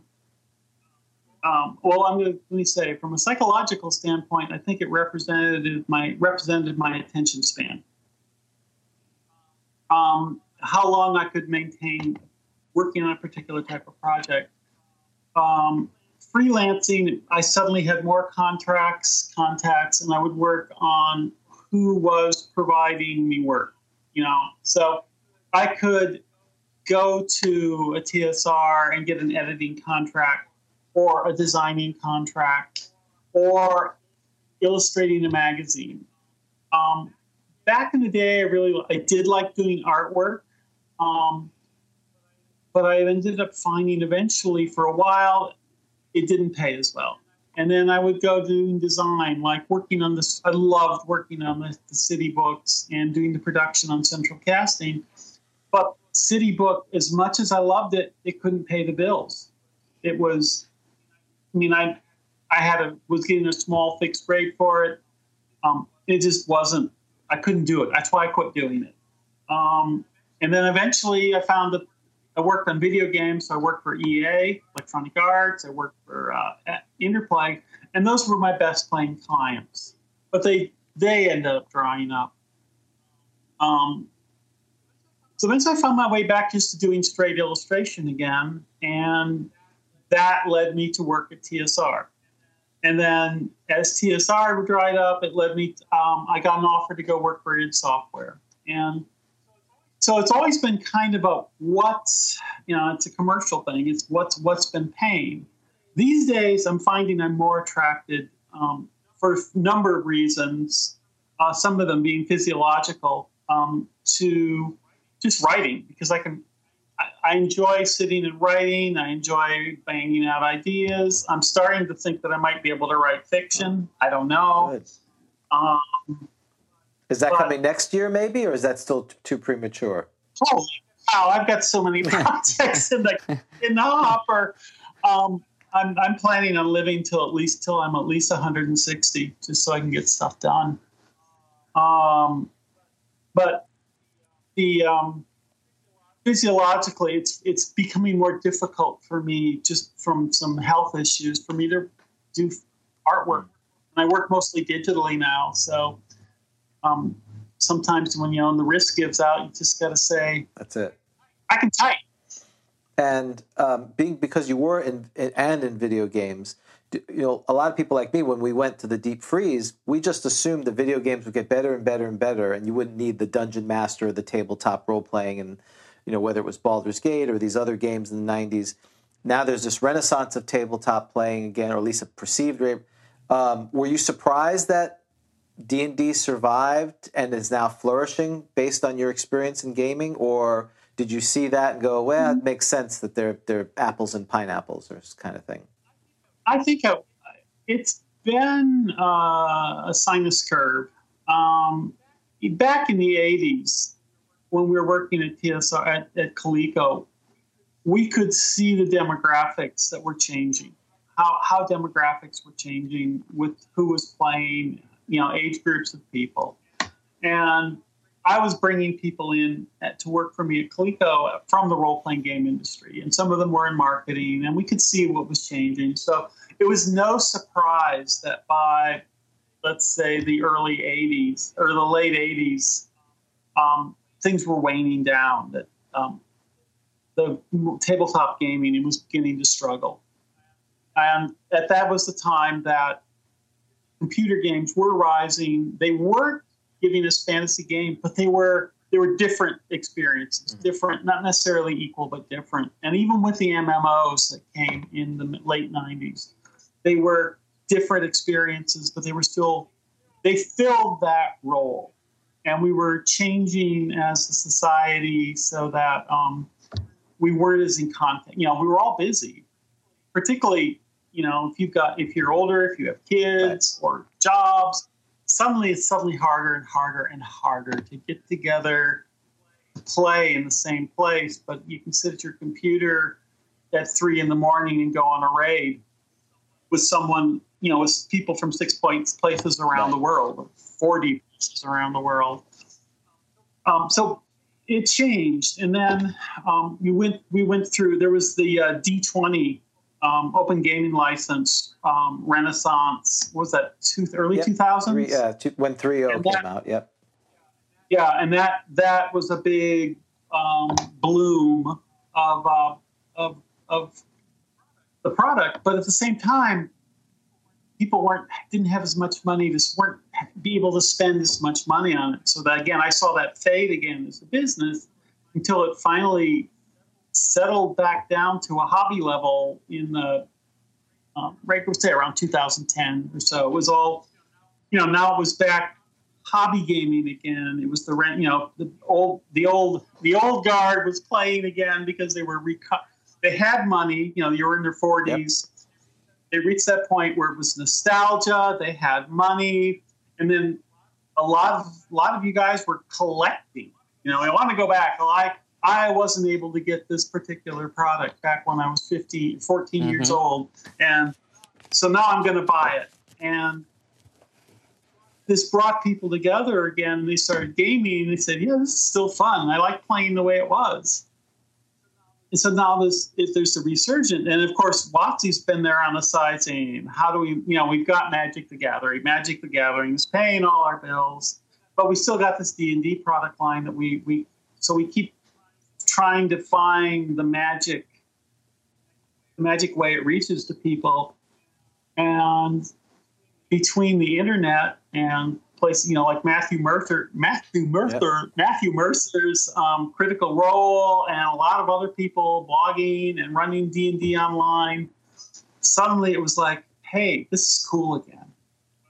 Well, it was never cool, Right. but um, this is fun again, and so it suddenly comes back, and now D and D is big, bigger than ever. Um, but the rest of the industry is still pretty much hobby. Yeah, I, and and that is is that intertwining because again, your whole professional career is that video games, the creative things that you learned from tabletop went into video games. That now let's go back. People are are looking Yep. at that, and you know we are not the geeks that and nerds that we used to be. There's a lot more of us. You know, you go to these con, these comic con. I mean, comics they were dying when I was there. Now they've come back a huge resurgence, and so all this geek culture um, has ascended. And when you know, I never thought that was ever going to happen. It was it was you know now it's like that we're like the hipsters now. Get off my lawn. You know we have this whole thing, but fortunately it has. You know my kids play. Uh, I got back into it partly because my kids were old enough to play, and, and it was they had mm-hmm. friends, and they said, you know, instead of them sitting mindless in front of whatever it was, and they always wanted to play exploding head games, you know, something where they could violently kill people. I said, well, hey, let's pretend to violently kill people with uh, D and D, and they were like, okay, and they tried it. That's the sell. That was the cell. Yeah, you can. You, it's you have to tell me how you kill them as opposed to press X, Y, you know, left, right, left, right kind of thing, You get to do it slowly. and so methodically. Yes, exactly. You're a father. Yes, apparently. um, they've, they've let me in front of children before. So, um, you know, I think that intertwining, and now, you know, you get these conventions have 40, 50,000 people that go there. And Those are just huge. Can I, Yeah. can I ask? Can I jump in there because I don't want to. I, I don't want to ask this question. I don't forget about it. because you brought up cons and mega Right. cons. Can you can you tell us about Gen Con back in the day? Because you went to Gen Con back in the '70s. What was it like? I went to Gen Con number 10 at it was held in the horticultural mm-hmm. hall in Lake Geneva and out at what was still the Playboy Club outside of Lake Geneva. Um, it was a lot, it was pretty much all young men. Um, young meaning college age up through early 40s, maybe. Um, we were all we got together. We all you know we all knew AD and D. Um, some people play like Boot Hill. Um, there really wasn't much else as far even in even back then. Oh, w- tabletop wargaming was Yeah. still big. Um, you know, when I say tabletop, I mean moving the miniature. You know, moving Napoleonics around, moving tanks around, uh, me- medieval war games. So that was that was the environment, and we, you know, we played D and D. We played AD and D tournaments. We sat in uh, the horticultural halls, uh, literally their flower sheds, while it rained in the courtyard out in front of us. Um, went out to uh, um, the the Playboy Club, and there were literally, you know, Playboy bunnies there, They're all um, ga- serving giggling. That's, right. lunch. That's amazing. I mean, I came away. One of my tre- one of my treasured artifacts from that was a napkin from the Playboy Club, And- where we had my brother and my friend and I had run had lunch. Were you guys together. like take the take the napkin, take the napkin? Well, afterwards, and we're taking it's a paper napkin, and so Well, it was afterwards. seems so strange. Lake Geneva and Playboy Club just don't seem like. Well, it was. Yeah, I think. But I get. Yeah, you're right. I mean, it was a resort town though back. Yeah, back I mean, I guess. Right. Well, you have to understand, Lake Geneva is still a resort town. Um, that whole area is a resort area, and it's where the money, the moneyed people of Chicago would come up. I mean, originally there were all these huge mansions built like by the Schwinn family, Oh, okay. Schwinn. Bites, the Maytag family, that Maytag. Um, and they were all around the lake. They had these huge um, Victorian mansions, and there was a train that came specifically up from um, Chicago and terminated in Lake Geneva, so people could uh, trans, you know, come up to their vacation properties or vacation up in the city. wow. I mean, even when I lived there, people were com- still complaining about people coming up from Illinois. Did, did you did you get Um, did you meet Gary at any of the Gen Cons? the first Gen Con I was at, um, I, I was sitting playing Dungeons and Dragons with my brother, my friend, um, a guy named Bill Paley, and we were sitting in the hallway on the second floor of the Playboy Club, and we saw Gary Gygax and Fritz Leiber walk by, and it was like, ooh, we are in the presence of, of demigods, and that was the closest I got Oh, to Gary okay. then. Um, and I saw him playing in a hallway later on, but you know, I had no interaction with De- him. demigods in the Um, hallway. That's Yeah. that's a that's a great there were great demigods the adventure. That's the name of an adventure. Yeah, you start with the name. The Now you write it. hallway. Write exactly. that. I'm writing that. The Hall of The Hall of Demigods. See, that she's better than you see. Of She's course switching she- around. This is what she does. You're like demigod Hall. This is what I did. That's right. Uh, did you play? Did, Don't try this at home. I'm a That's right. professional. that, did you get to play with any people who became names or were names at the time? So you were in the tournament. We love, you know, I just love stories about, you know, the, the people from back in Um, the day. In the tournament, I don't know. We had we, my brother and my friend Randy and I, we literally created a pickup group in the line for the AD&D Open tournament. Mm. Because there were only three of us, you needed six plus six players, and we only had three. So we found three loose players, and we put our team together, and we made it to the final. I final. think if they hadn't been chosen, it probably wasn't like Jim Ward or, you know, Right. or, right. No, but I did. I, I'd already met. Dave you know, I met Jim yeah, Ward yeah, there, kind of thing. but that was it. Who- Um, who are these people? okay, the Oh, the silly person in the helmet is me. Okay. Um, the other three people were people from my college gaming group. Um, it's on the the Hobbit, the Halfling is Lynette Landenberger Stevens. The wizard is Doug Griffin, and the monk is Deborah Hare. Okay. Awesome. Do you still talk to them? And nope, Not since this. life, That's. This picture. um, let's just say that let's just say I went through some life changes, and all but one of them is not. Oh, well, I'm sorry to hear that. So, but that's it's great. I always wanted to ask you about that. I, I, I love that picture. So, and that that was taken that was taken um, by one of my my college friends who was the he was if I remember if it's the person I'm thinking of correctly, he was the yearbook photographer. Oh photographer wow. What's on when I was in college. What's on your head? Um, Like- it's a helmet. Is it actual helmet? Well, what kind of? Where do you get a helmet? okay. James Here- hates when I here's do how- this. that- It's what you. It's what Okay, you here's do. where that came I- from. I- Sh- Jennell didn't call me yesterday. I would have Uh, warned her about all these random Don't things. you? Wouldn't so- you want to know what Okay. that helmet Yes, comes from? I- it's a good- I want to know. question. This no one's ever. gonna- as a child, as a child, um, I had a little plastic army man helmet. You know, at this point, it would just be, it would just fit on my Okay. head. All right. And I used that as the foundation for building over it a, a helmet out of paper mache and fiberglass. Look- And eventually Bondo. And so I created the shape for the helmet That looks and awesome. it's just a it's just a so it's just it's a prop okay. it's just a prop Well, it's kind of like uh, I had to do the same thing in fourth grade. I wasn't as talented. We had a King Tut was a big thing who came to New York, and we all had to do King Tut things. And I'm not an artist. I have no skill whatsoever. But my brother, who is much older than me, had the, all the GI Joe, the 12 inch figures, and there was a. They had the one of the sarcophagus because I guess GI Joe, in between saving democracy, yeah, they ended up being doing like here like adventure Right. stuff yeah that was after I'm playing So they had, uh, so I had this sarcophagus, and I just covered it in Play-Doh or dough or some kind of, uh, you know, some kind of clay thing, and then we painted over. And like, oh, that really came out good. Yeah, because I literally just covered the thing. That's I totally agree with that. That makes total sense. so yeah the the, um, the helmet ended up was just basically it was a it was a mold Yeah. form that I built sculpted a pointy a pointy helmet on top I of wasn't. and then She's a In later multimedia years, ar- I would- artist. She I- does it in all forms. She's not. She's not comp- just I used to make I made when I was in college I made theater props Okay. so um, I wasn't being critical. I was wasn't saying- curious. You weren't being That question is screaming to be asked, Yes. James. Well, you didn't ask about the Joe stick. Who made the Joe stick? Well, staff. that's a broom. the staff that's a that's a car that's a clo- closing rod What's a? Cla- Oh, and that's a karate. Oh. karate using karate okay.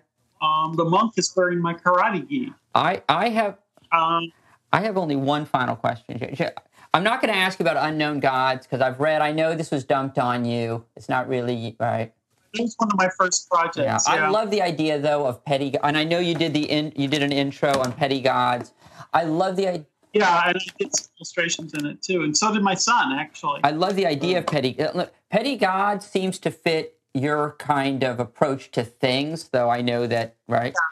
Um, do you have a favorite adventure from back in the day? So we've talked a lot about the ones you wrote. It's kind of like asking a musician, "Is there what's your favorite band?" You know, other than you. this is this is going to sound egoistic but I never played anybody else's E- adventures Ever. um, I, I think I ran Tomb of Horrors Mhm. once. Oh, and I think I ran Giant Steading once. Okay. The Hill Giant Steading. I didn't run adventures. Um, I didn't run other people's stuff because they generally weren't. They didn't fit the way I designed or played. I mean, particularly the um, when I, when I think of the uh, the against the giants, the you know the the the vast underground exploration where you go went met the dark elves stuff. That just wasn't me. It just wasn't the way we played. So a lot of that um, just we didn't didn't Which is use. why you like it because it's short, more short, shorter and, and not as. Yeah. Well, I like yeah the Book of Treasure Maps. Yeah, something I I can I can finish in a night. So, what does 2021 look like for Jennell Jaquays? What's the rest of the year look like for you? I am desperately trying to finish up a cover painting digital for a video game that Olde Sküül is putting out. Um, one of our first um, packet, Olde Sküül, let me get clarified. Olde Sküül is the video game company that I formed with Rebecca Heineman and two other women back in 2012. We mostly have done um, retro clone, retro work. Um, we work on older games, bringing them back up. Um, so we work. We've worked on Descent.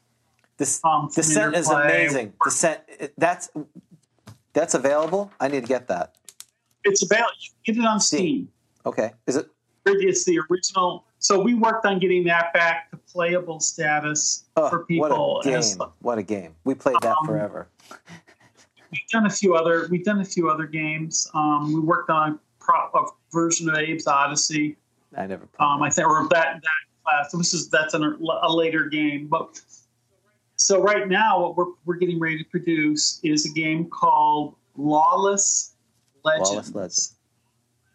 Lawless wow. Legends, and it's by a group called the Eight Bit Bunch, and Olde Sküül is publishing it. It is, if you think the original Bard's Tale Yep. three, think think Bard's Tale three, but set in an American Wild West setting, but not Wasteland. but not Wasteland. Um, it is talking a, video it's a, games. You might as well be speaking Elvish. I know. I know. This is this is. I- It is a it's a it's a class. It's a, it's in this and it's being done for drum roll please the Apple II. oh, the Apple II. Wow. but it will when we ship it, it will come with um, uh, An emulator. emulators both the PC and the Mac. So it's So we're getting ready to produce that as a packaged box version in a special edition, and then we'll it'll also be sold digitally. and the, Without u- all- the user interface is the old old school Bard's Tale. And that's It is old school Bard's Wasteland. Tale. that The whole thing. Yeah. is you know that early mid '80s to late late '80s aesthetic With, with and art With- style yeah. and screen resolution and. But we've done a lot. We were we've done a package version But of that, so it'll come in a is Apple II. What's the resolution? Is it EGA or VGA on that, or what's it going to be? it's, it's pre EGA. So I mean, it's like it's three. It's like it's like, and I think if I remember correctly, it's like three twenty by okay, two hundred. yeah. So and so the artwork is that style, the paneled artwork. Yeah, that's awesome. Okay. exactly. Um, so that's that's what I'm working on there. I've got um, I'm grinding away on my central casting project. Um, right now, I'm at most. I'm at a. I'm mostly doing editing. I still have some writing to do. Um, but when I say editing, I'm going back through all the content and doing a second pass, second editorial and design pass on it. Um, I still haven't play tested Mm. it yet, Um, but I tr- I'm just I'm trusting in my ability to know what I'm it's worked doing. before. Um, but it's if you you remember the original central casting books, they were about hundred pages long. Figure this in the 500 Wow. pages. That's way up from the original in The Dungeoneer, which I think was three pages. oh yeah, yeah. Yeah. And a lot of the way I'm designing it is, um, I mean, I'm here. Let me just read. I have it up on my Sure. screen because that's what I was working on when we started here. This is in a section called um, Twisted Mysteries, which is essentially horror events. Should I roll? Should I roll Yeah. dice? Sure. Well, um, get, roll a D100 for me. Oh, James has. Actually, no, no, no, no. Here, roll a D6, D6? Sorry, your D100. and a D10. Three on the D6. And then a D10? Yep. A nine. So that, that gives you the number 39. 39, Okay. Okay. Tell me about my, So I'm going to read event my 39. twisted mystery. or Twisted Mysteries. The event is called Double Down. The characters suspected that everyone in their town had been possessed by evil or replaced by body doubles. They had no evidence of this, just a disturbing feeling in the pit of their stomach. And then there's a GM secrets that goes with it. Oh, so this is just something that I think. So it doesn't. So you can do it. Uh, you, all you know is you know your character thinks this. Something that's going on in your character's history. Oh. you know, your in your character's history, this something like this happened, and then on the GM secrets, there's more information that the your game master gets to know that the player doesn't. Awesome. That's great. So, do is it can say, you know, later on you can be coming along, and maybe maybe you come back to your hometown, or maybe you come back to this town later on, and everyone there looks like your brother or something. Mm. I like that. You're selling me. That that's that sold me on it. so the whole book is essentially um, it's it's the idea being that the most of these are story hooks they're story hooks planted in your character history. I like it. And, and so, you, hopefully, you have Dan's email. If you want to send us links to all this, so we can put it on our YouTube and our our, our thing, we would be happy to do that. Uh, will be that'll be an eventually. Now, Oh. what I'm thinking is, again, I'm just in the editing stage. Uh, I'm not certain how I'm going to produce. I know I'm, I'm self-publishing Okay. this. I have I have a um, my own brand. It's called Fifth Wall Publishing, or Fifth, Fifth, Fifth Wall Games and Miniatures, and the fifth wall has less to do with the idea, similar, you know, the fourth wall or anything. It's that when I started the company in Seattle, I lived at the corner of Fifth. oh, Wall. okay. That's, oh, cute. Are you going to any cons? Are you traveling? I went to North Texas this summer, and that's probably going to be it for this year, unless um, mostly what I've been doing as far as cons has been like retro video game cons. Um, when we were going, we were going to like Portland. Um, there's a retro video game convention every year in Portland, and we were going to that. Um, but no, because the problem is, is well, one still COVID. I'm vaccinated, but after retro, North Texas, I came back and was sick for ten Oh days. no. Um, Con crud, yay! Well, if you if you're if you're So- bored between October 15th through the 17th, as you can see, we're wearing we're doing our second annual GrogCon, which is uh, In in Orlando. Orlando, Orlando. Florida. That's right. My goodness, do you know where I'm probably going to be that week? Tell us. Disney Get World. out. Get out here. Well, if we can make that happen. Around that time because we're we're making plans. The that's my birthday Oh, week, awesome. and we've been planning the idea of well, what are we going to do now that the world's opened up again? And I said I've always wanted to go back to Disney World. Wow. Serendipity. Yeah. We rolled. It's like divine intervention. We rolled Well, under there was 10%. lightning right There at, was. right at noon our Right. time. I heard Yes, through here. lightning I struck. So this is well. Now you have to come. All right. That's I heard the, We will. So we will announce immediate. We That's will right. of course immediately announce. I already posted. special. It's already been Right, posted. right, already James put it Jennell. Jaquay, special guest. That's right. All right. 24 hour tournament.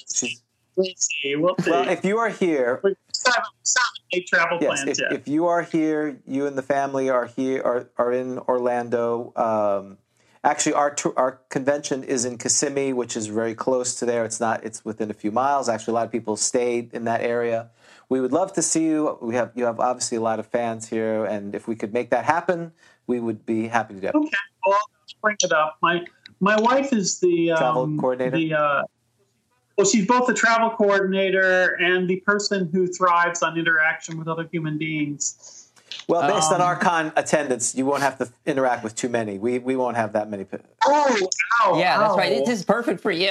This is only our second year. We're actually in a bigger tournament. We're in a miniature tournament, like a, for, a Convention, war- yeah. convention. Sorry, thank you. Uh, but we do an old school tourna- uh, tournament. We have uh, Mm-hmm.